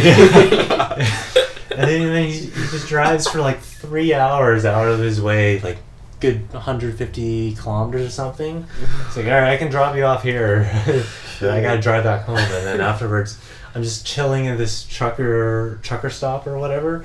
And I have like a bowl of trail mix and peanut butter, just like chowing down. It's like midnight, They're closing up. I was planning to just like, I don't know, sleep there. And then these other dudes, they see my sign, like, hey, I was born in Vancouver. And take Sudbury, yeah. It takes me another 200k, so like, first night, I, I traveled 400 kilometers, and all in like maybe three or four hours, because I, I spent, I spent like a good two hours in in a Tim Hortons. Like I was absolutely terrified. I didn't know how the hell I was gonna do this. I was so fucking scared, like so uncertain what I was gonna do. So I just like on the phone talking to my brother for like two hours. And I wasn't even talking about like, yo, I'm fucking terrified. I was just talking about poker. like that, that's how we connect. We just we just talk about poker. And then afterwards, like the sun's going down. Like, dude, I gotta go. I, I think I should start this trip now. Yo, low key, I'm terrified. Yeah, I'm fucking scared as shit. I'll figure it out. Tell you if I die or not. Peace. Yeah, were you ever scared that you're just gonna get picked up by absolute psycho and Yeah, for um, if they exist in Canada? that was before, just before I stepped off, right? Like, um, I kind of. Are you familiar with Stoicism at all?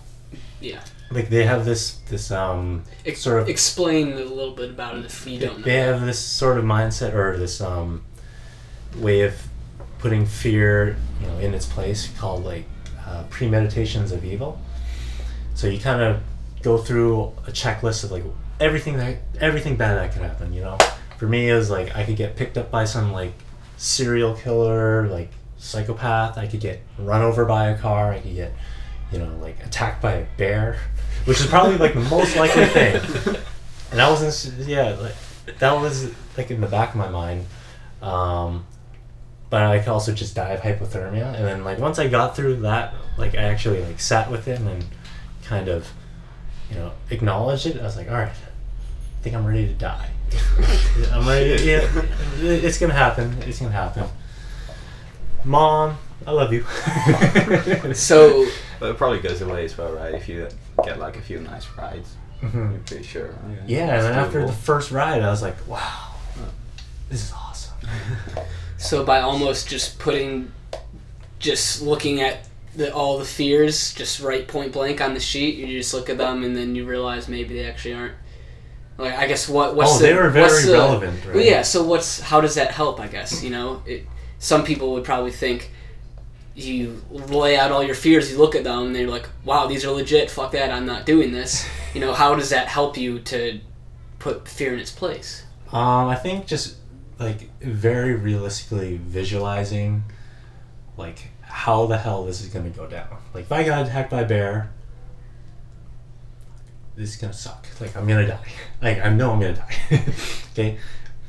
If I if I get stuck, you know, um, like a hundred kilometers out of town and like have no food, no water, no shelter, I'm gonna probably die to exposure.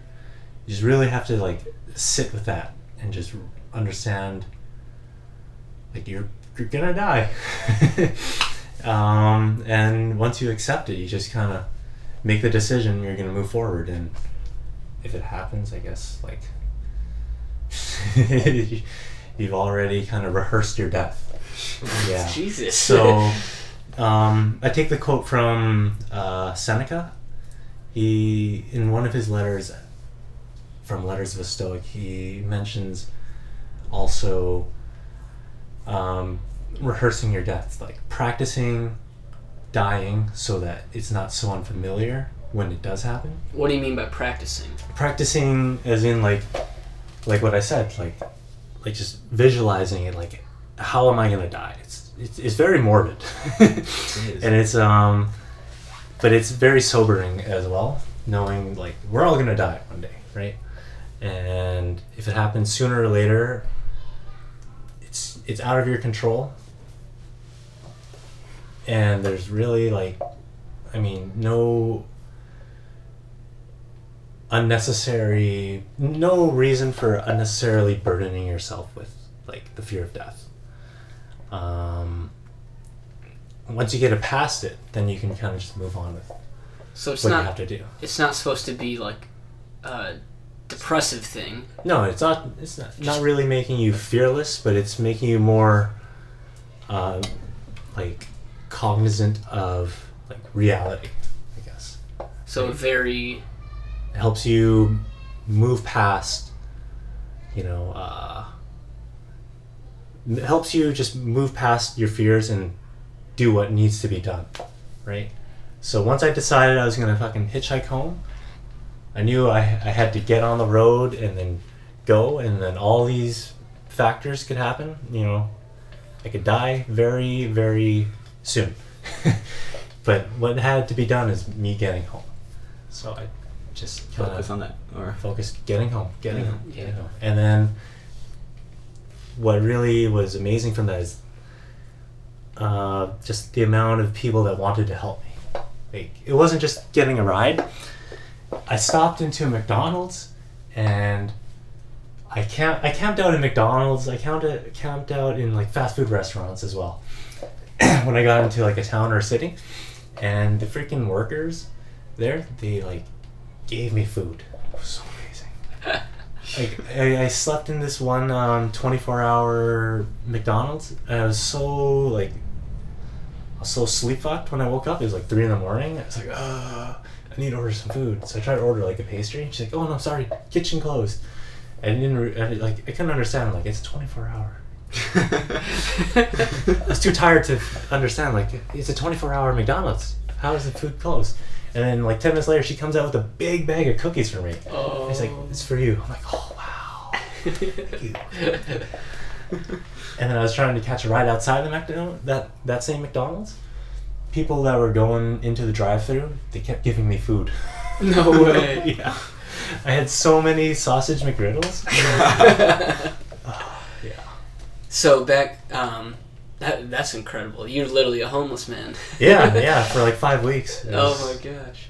Um, but back to this. awesome. I had one pair of jeans and like like a tank top, like all the clothes you see me wear here. That's like what what I wore. yeah.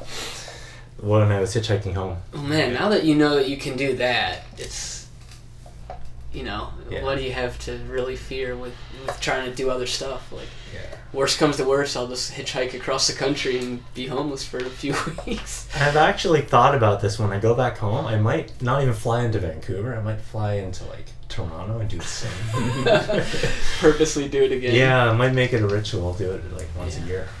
Or Probably a sobering year. experience. It's it was like yeah the most transformative experience ever because you kind of um, what's it called uh, uh, I'm losing I'm losing words but like it makes you believe in people again Mm. you know Yeah.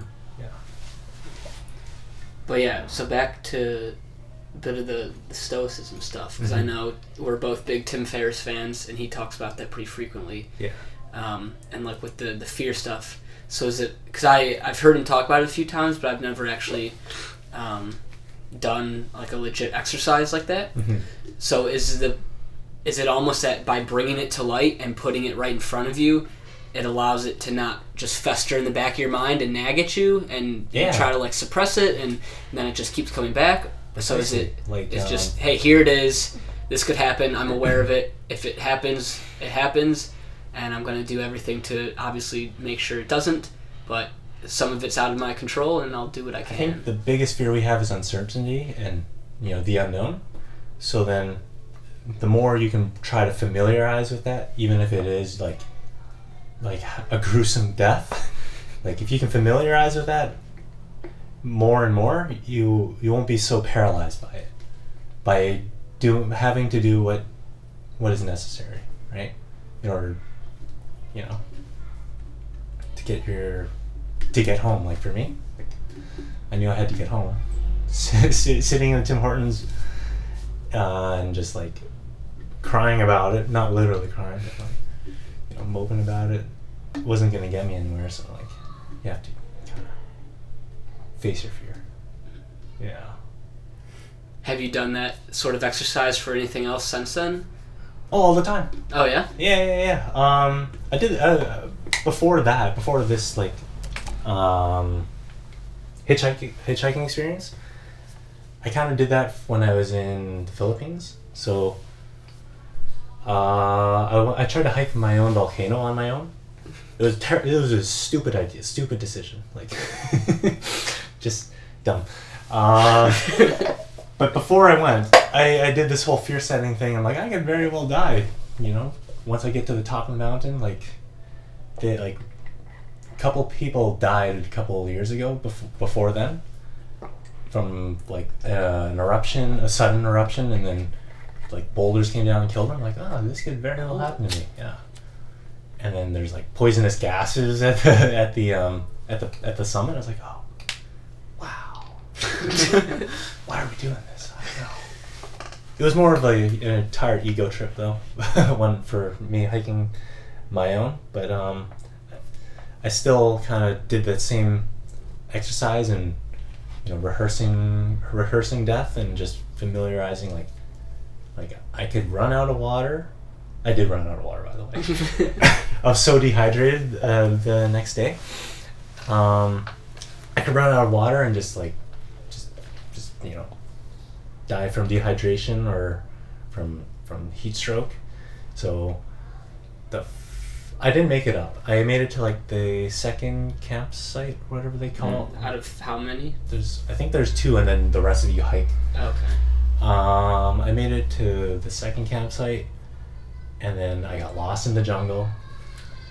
The only way I made it back was because I, I was smart enough to bring a, a knife and cut up a deck of cards and kind of Shit. No way. yeah like you literally did a. Was it? Um, what's that fairy tale? know, Is it but yeah. Hansel and Oh, maybe it is. but I know Breadcrumbs, yeah. Breadcrumbs, yeah. yeah. Like- why can we not think of the fairy? I I set up I just put them down and I I got so lost I was so like dehydrated and everything I, I found a card I was like that's my card I, just, I just followed it back yeah Okay, it is Hansel and Gretel. yeah yeah Yeah, that's you. you You cut actually up did that. yeah, yeah. And it was, it was funny because like these cards they were laminated or whatever, so you couldn't rip them up. And I was I was cheaping out. I wasn't gonna buy a knife because it was so expensive. I was like, I don't need a knife. I can just rip up the cards. I was like, oh my god, I'm so glad I bought a knife. Shit. yeah, Jeez, yeah, that's pretty intense, man. yeah. I, I've done a lot of stupid things. but fear set before it hmm would be good. But it, it's also good to feel fear at the same time, so you don't kind of intentionally put yourself into these situations. It's Mm, like. yeah. like in the Philippines, my last couple nights. Another another story for you. Um, I went gambling. Oh gosh, I lost all my money. I couldn't take any more money out from the uh, ATM, so I, I had literally like six dollars. I couldn't get a room in anywhere. ten thousand dollars in debt from the. Philippine mob. So I literally just had like a big liter of water and like an ice cream cone. I'm like walking around Manila. I'm like, fuck. I got like three days left. I have no money. it's middle of the night. I'm so tired. Uh, I, I find this like wrecked construction site. There's like trenches and everything, and like like stone slab, broken stone slabs, and like rebar coming out of the ground. So I sleep in one of these trenches. and um, like in the middle of the night, I wake up to take a piss, and there are these dogs just barking, barking, barking. And I'm like, okay, dogs. I take a piss, and it's getting louder behind me. There's- I'm just like, what's that sound? And so there's one dog just like, just like growling at me, like ten feet away. I'm like, go away, dog, get out of here.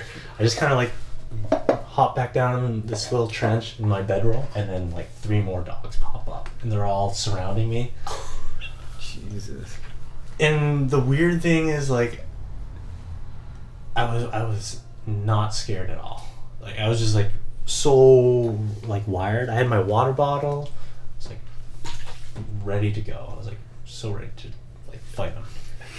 You're ready to fight dogs. Yeah, like I didn't move. I didn't. I didn't even feel like I was breathing. They just barked at me for like thirty minutes straight. I was just like sitting absolutely still, like kind of red, posturing, like ready to just like strike if they came. And then they they left. And afterwards, I just kind of like put my water bottle down, went right back to bed. they came back three hours later and did the exact same thing. The dogs. Yeah, yeah. and then that that's it's it's really weird now because uh, like that was two years ago, and how I reacted to those dogs like I, I wasn't like scared at all, but I think it may have been a dumb thing not to have been afraid in that in that moment because like like if you were afraid, what then? Well, yeah, how would that have yeah, helped? How would that have been? You might have done reacted stupidly. I don't know. What's a good way to react? I think it's good to have fear because like for me I I felt like I was invincible. Like that whole time I was in Philippines, like I acted like I had no fear and it was a good thing I had I wasn't afraid in that moment, but like I put myself in that situation Mm. kind of I put myself in really dumb situations because of me thinking I was completely fearless and like invincible. And it's good now, I think after a couple of years like reintroducing a little bit of fear to just to make a little wiser decisions, Mm. also like not put yourself in such dumb spots. Like when I'm running, when I go for a run around here, and there are these dogs, like I actually feel kind of scared now. Maybe I'm a little scared of these dogs, but it's good to have fear. I think. Okay, so in so it's almost uh, back then you were all you were being a bit naive about what could Yeah. happen. Mm. You were just saying, uh, uh, yeah, like you said, you felt you were invincible. Oh, that won't happen to me. I'll be fine doing this. Yeah. So maybe allowing fear to not Kind of guide you into like, not paralyze you, but also, also guide you into making, like, a smart choice, smart decision. Okay. But so do you still let so are you letting fear dictate your decisions or are you just letting it say like, "Hey, maybe think about this twice." Yeah, kind of like, Just Kinda let- like, let uh, should play a role in your decision making. kind of like Jiminy Cricket, like, hey, hey, stupid. Okay, we're not retarded. Right? I shouldn't say retarded, but we're we're not like invincible. Okay. Okay. Yeah. So just acknowledging it, maybe letting it okay, maybe don't do this, but and then if it's the other like do you still find your times do you find times where that little voice is getting too loud for something that maybe you want to do or uh, not like sleeping on the street but um, and you have to still push that away or Um, you know when do you listen to it when do you not listen to I it i think when I've I've been in that situation already, I know where my limit is, right? And then if my fear is kind of popping up, like I can kind of brush it aside if I feel comfortable, but not like or, or comfortable, confident, but not cocky about it, right? So if I'm comfortable with the situation, if I'm confident, I can you know, you know confident being in this situation. I can kind of you know put the fear aside, but like if, if I find my my ego's coming up and you know getting a little cocky, then then the fear comes up. It's like all right, kind of kind of dial it dial back a bit. Okay. Yeah, that's why I got this tattoo actually. I want to ask about that, but before we do that, um, I forgot what I was gonna ask. So let's, uh, shit. Dial it. I don't know. Okay, well, yeah. So what is that? so this is I'll, an Ouroboros. I'll throw uh, a picture on the show notes. the, but the snake that's um, eating its tail goes around in a circle, endless cycle. Um, it's a it's kind of a personal touch on it. It's a Nordic dragon because I like Skyrim.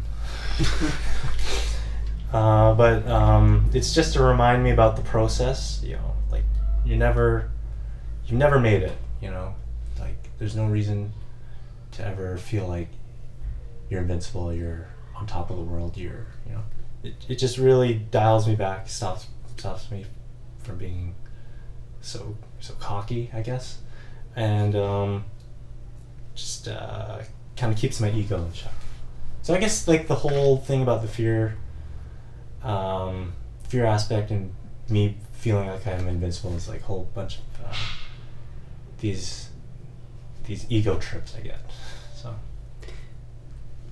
Do you think that you would have been able to have or come to those realizations without those past experiences, like sleeping on the street in Manila with the dogs, or uh, with that little bit of No. uh, na- naivety? No, no. What's that the right word? naivety. Na- Yeah, I don't think I would have like. I don't think I'd be where I am without any of the experiences I've had before.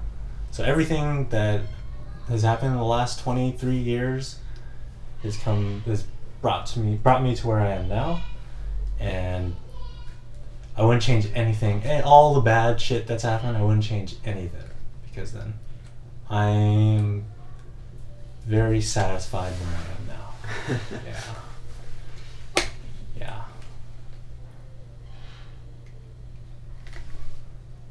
And I just kind of look at my my forearm where my tat is, and I just kind of whenever I feel like I'm kind of overstepping my boundaries or getting a little uh, cocky or whatever, kind of just like remind myself, you know, hum- humble wings, Icarus. humble wings. Yeah. Has a lot to do with um. Sorry, but uh, this has a lot to do with me and uh, my little couple years playing poker. Because uh, it was that is the big that has been like the biggest ego trip whenever I play poker. And like I've lost so much money because of my ego. And that's that's what that's what finally got me to get this tattoo because I wanted to ha- get it for like five years now. Always put it aside always put aside and then like I um I finally like kind of hit the wall like for the 10 millionth time. And I was like all right we, we can't torch our bankroll anymore. Um, it's just some poker terms. Uh, Yeah. because uh,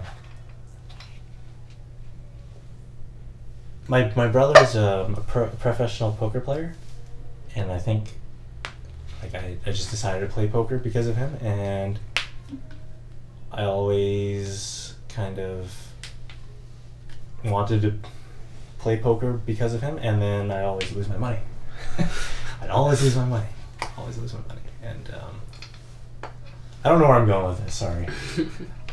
I just started thinking about poker. I was like, "Fuck, I love poker so much." But Well, so so did uh, this self awareness and when you feel like my ego's getting too big or my yeah, I need to dial it back. I need to uh, keep myself in check a little bit more.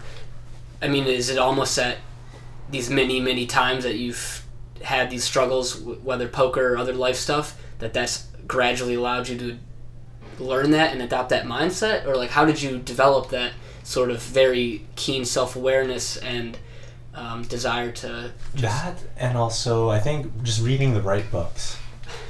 Seriously, like Well, can you name some suggestions? uh, the Power of Now. That's gotta be the most like like life altering, powerful book I've I've read, and it's it's extremely woo woo. Like if, if you don't keep an open mind to it, you're you're you're just gonna be like, fuck this book. because it's really in your face. But if you if you keep an open mind, you're like, okay, just be more aware, more aware of this, more aware of that, then you kind of um, kind of keep your ego in check that way. Because it's all about it's all about um, absolving your ego. Yeah, Have you read "Ego Is the Enemy" by Yeah. Ryan Holiday? yeah. I just read that before I came. No, uh, Yeah, yeah. I'm. s- I just started that yesterday. Yeah, how you like it? It's good. It's interesting concepts. It's or not just that book, but the whole, um, just very internalized approach to anything, you know, in life or work or traveling. Just taking that, trying to develop that very keen self awareness and understanding your emotions and what makes you tick or what makes you, you know, if why am I feeling unmotivated about this or when you're going into doing something that feel passionate about or I just he just talked about how passion sucks don't pay attention to passion that chapter. Yeah. um, so just about all these different areas where from um, just growing up at, at least in the us you know where the advice is follow your passion. Follow what makes you happy you know shit like that. Not to say that's bad but his whole the whole approach of the internalization and and you need to it has to come from within is saying like you can't rely on these external things to push you to a certain level mm. like passion or motivation because those aren't going to be around every moment you know? What happens when you're getting beat in the face by some work you're trying to do when nothing's going your way or you're not going to be feeling passionate about it Yeah. at that time you know? So are you going to have to wait for passion to come back or are you going to be able to find something else to push you through those times and that not just work i mean obviously that's what he talks a lot about in that book but with anything with traveling or um, i don't know other categories but yeah it's it's interesting that whole um, concept and the more i read about it the more it makes sense in trying to implement in Yeah. my own life and it seems to be good i don't know Have you read Meditations? parts of it Yeah. yeah marcus aurelius Yeah, yeah, yeah, yeah. have you read any of these No. No. yeah sorry we're not letting you talk at No, all it's alright, it's alright. Sorry, I took up yeah, all the. Phil Uh, just took a I just hour got for some stories. Those are good stories. They were. um, yeah, it's very interesting. But yeah, definitely read, travel, do Mm. some new shit, Mhm. get out of your bubble. yeah. Thanks, Barack Obama. But that's so sorry. Back to that. I actually am supposed to be on shift right now, so we should kind of Oh, wrap okay. this up. I'm ten minutes Sure. late, but I texted them. It's okay. Um, but yeah, it's you know part of traveling is to to get out of that bubble. You know, not just your bubble of yourself, but of your society.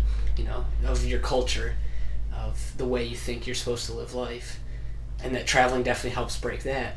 But now that we have phones, where go on Twitter, go on Facebook, go on Instagram, go on Reddit, go on these other sites where everything is so even advertisements. You know, you're getting advertisers for poker. Everything is so individualized, so focused on you, personalization, give you the best experience, make sure you want to read what you want to see. How do we like? Do you just have to dump those apps off your phone? Because now we, even when we're traveling, we're carrying it with us still. You know, we're we're able to break through some of our bubbles by just throwing ourselves into new cultures. But I don't know. Am I just rambling about that No, nonsense no, right no. now? I don't think you should actually dump those apps or websites or whatever because you can't really help it, I guess. yeah. But I think just keeping an open mindset is the best you can do. Yeah, keeping the open. Yeah, open mindset's really the best. I think as well. Just know that there's more stuff going on than what you see most of the time, I guess, on news or websites or whatever. Yeah. Take it a gra- with a grain of salt, right? Yeah. Yeah. But yeah, to be able to keep an open mindset, I guess it, it could be important to go places to see for yourself. I guess. I mean, it would help. Just have that awareness that this isn't the world exactly. Hmm. Okay. It's crazy. Technology is nuts, man. It's kind of it's kind of scary in a way. Like it's all great, but like the fact that Russia, if they did probe some of the election, you know that they can. That yeah. I mean, that we're reading the stuff we the stuff we yeah. read. How do we know that you know this is this is the truth? Mm. Have you? Sorry, one more uh, wrap up. Have you read 1984 by George Orwell? Yeah. I was I was disappointed with the ending. Yeah, man. He, I thought he was gonna win. yeah, I was, I was so disappointed. I haven't read ending. it. You haven't read it? okay. Okay, we won't spoil it. But Like getting towards the end of the, the book, and like there's like this much left. I'm like, "Wh- when's it, when's it gonna happen? When's it gonna happen? no, this this isn't going right. Yeah, no, no, come on. Oh, yeah. We won't spoil it, but uh, that's a good one. I mean, that's one of the classic Yeah, I books know. you gotta read. A couple of weeks ago, I read a, a diff- another book by um, Animal Farm. That was quite good. How was that one? It's really good as well. Yeah, Okay, I recommend it. okay. Same. I reckon it's different. George Orwell, yeah, same Animal author. Farm, yeah. I was gonna say Orson Welles, but like, wait, that's not right. What did he write? I don't know.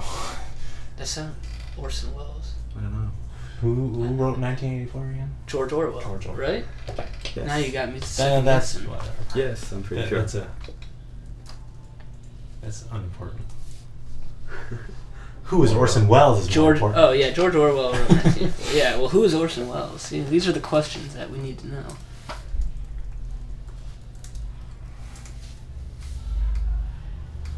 See, uh, I mean, technology is great. We can look up who this dude is.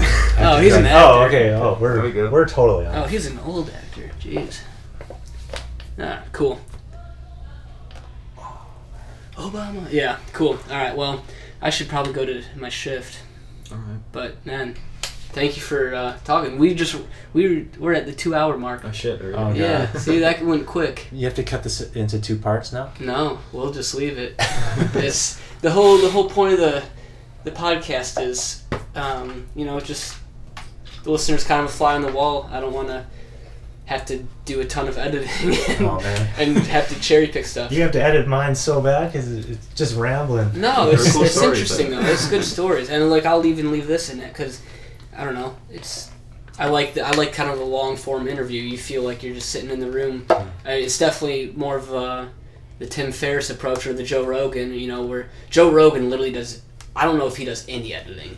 Like some of his, I know you haven't listened to his, but some of his there'll be a five minute point where they're not talking about anything and they're just like oh you want to like go grab a beer from the fridge. And it's like okay. And they're just like just like talking about some random stuff. Then they Yeah. come back and keep talking. So his is like completely unedited. Just you're sitting in the room with them. Tim's is a little bit more edited. Well, I guess that's why you call it the Joe Rogan experience, right? yeah You exactly have to experience come it. experience life with joe rogan. So this is a traveling experience with lethal Mm. but yeah thank you for uh for Oh, we're not done. no Oh, yeah, yes, yeah. But maybe I'll cut this out. Thank you for joining me. Thank you everyone for listening. And until next time.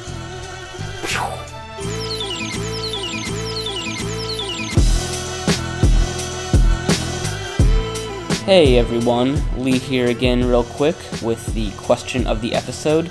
But before I get to that, if you liked or disliked this discussion type format of the podcast, please let me know in the comments on the website or by sending a note to lee.t at edgeofcomfort.com. And this will help me know if I should do more or not like this. So, on to the question though. Uh, the question for this episode is Does volunteering or some sort of workaway experience while traveling sound like something you would do? If you already have before, what did you do and what was your experience like? Head to edgeofcomfort.com forward slash E EOCP12 and leave your answer or story in the comments section at the bottom of the post. Thank you for listening, and I look forward to reading your answers. Until next time.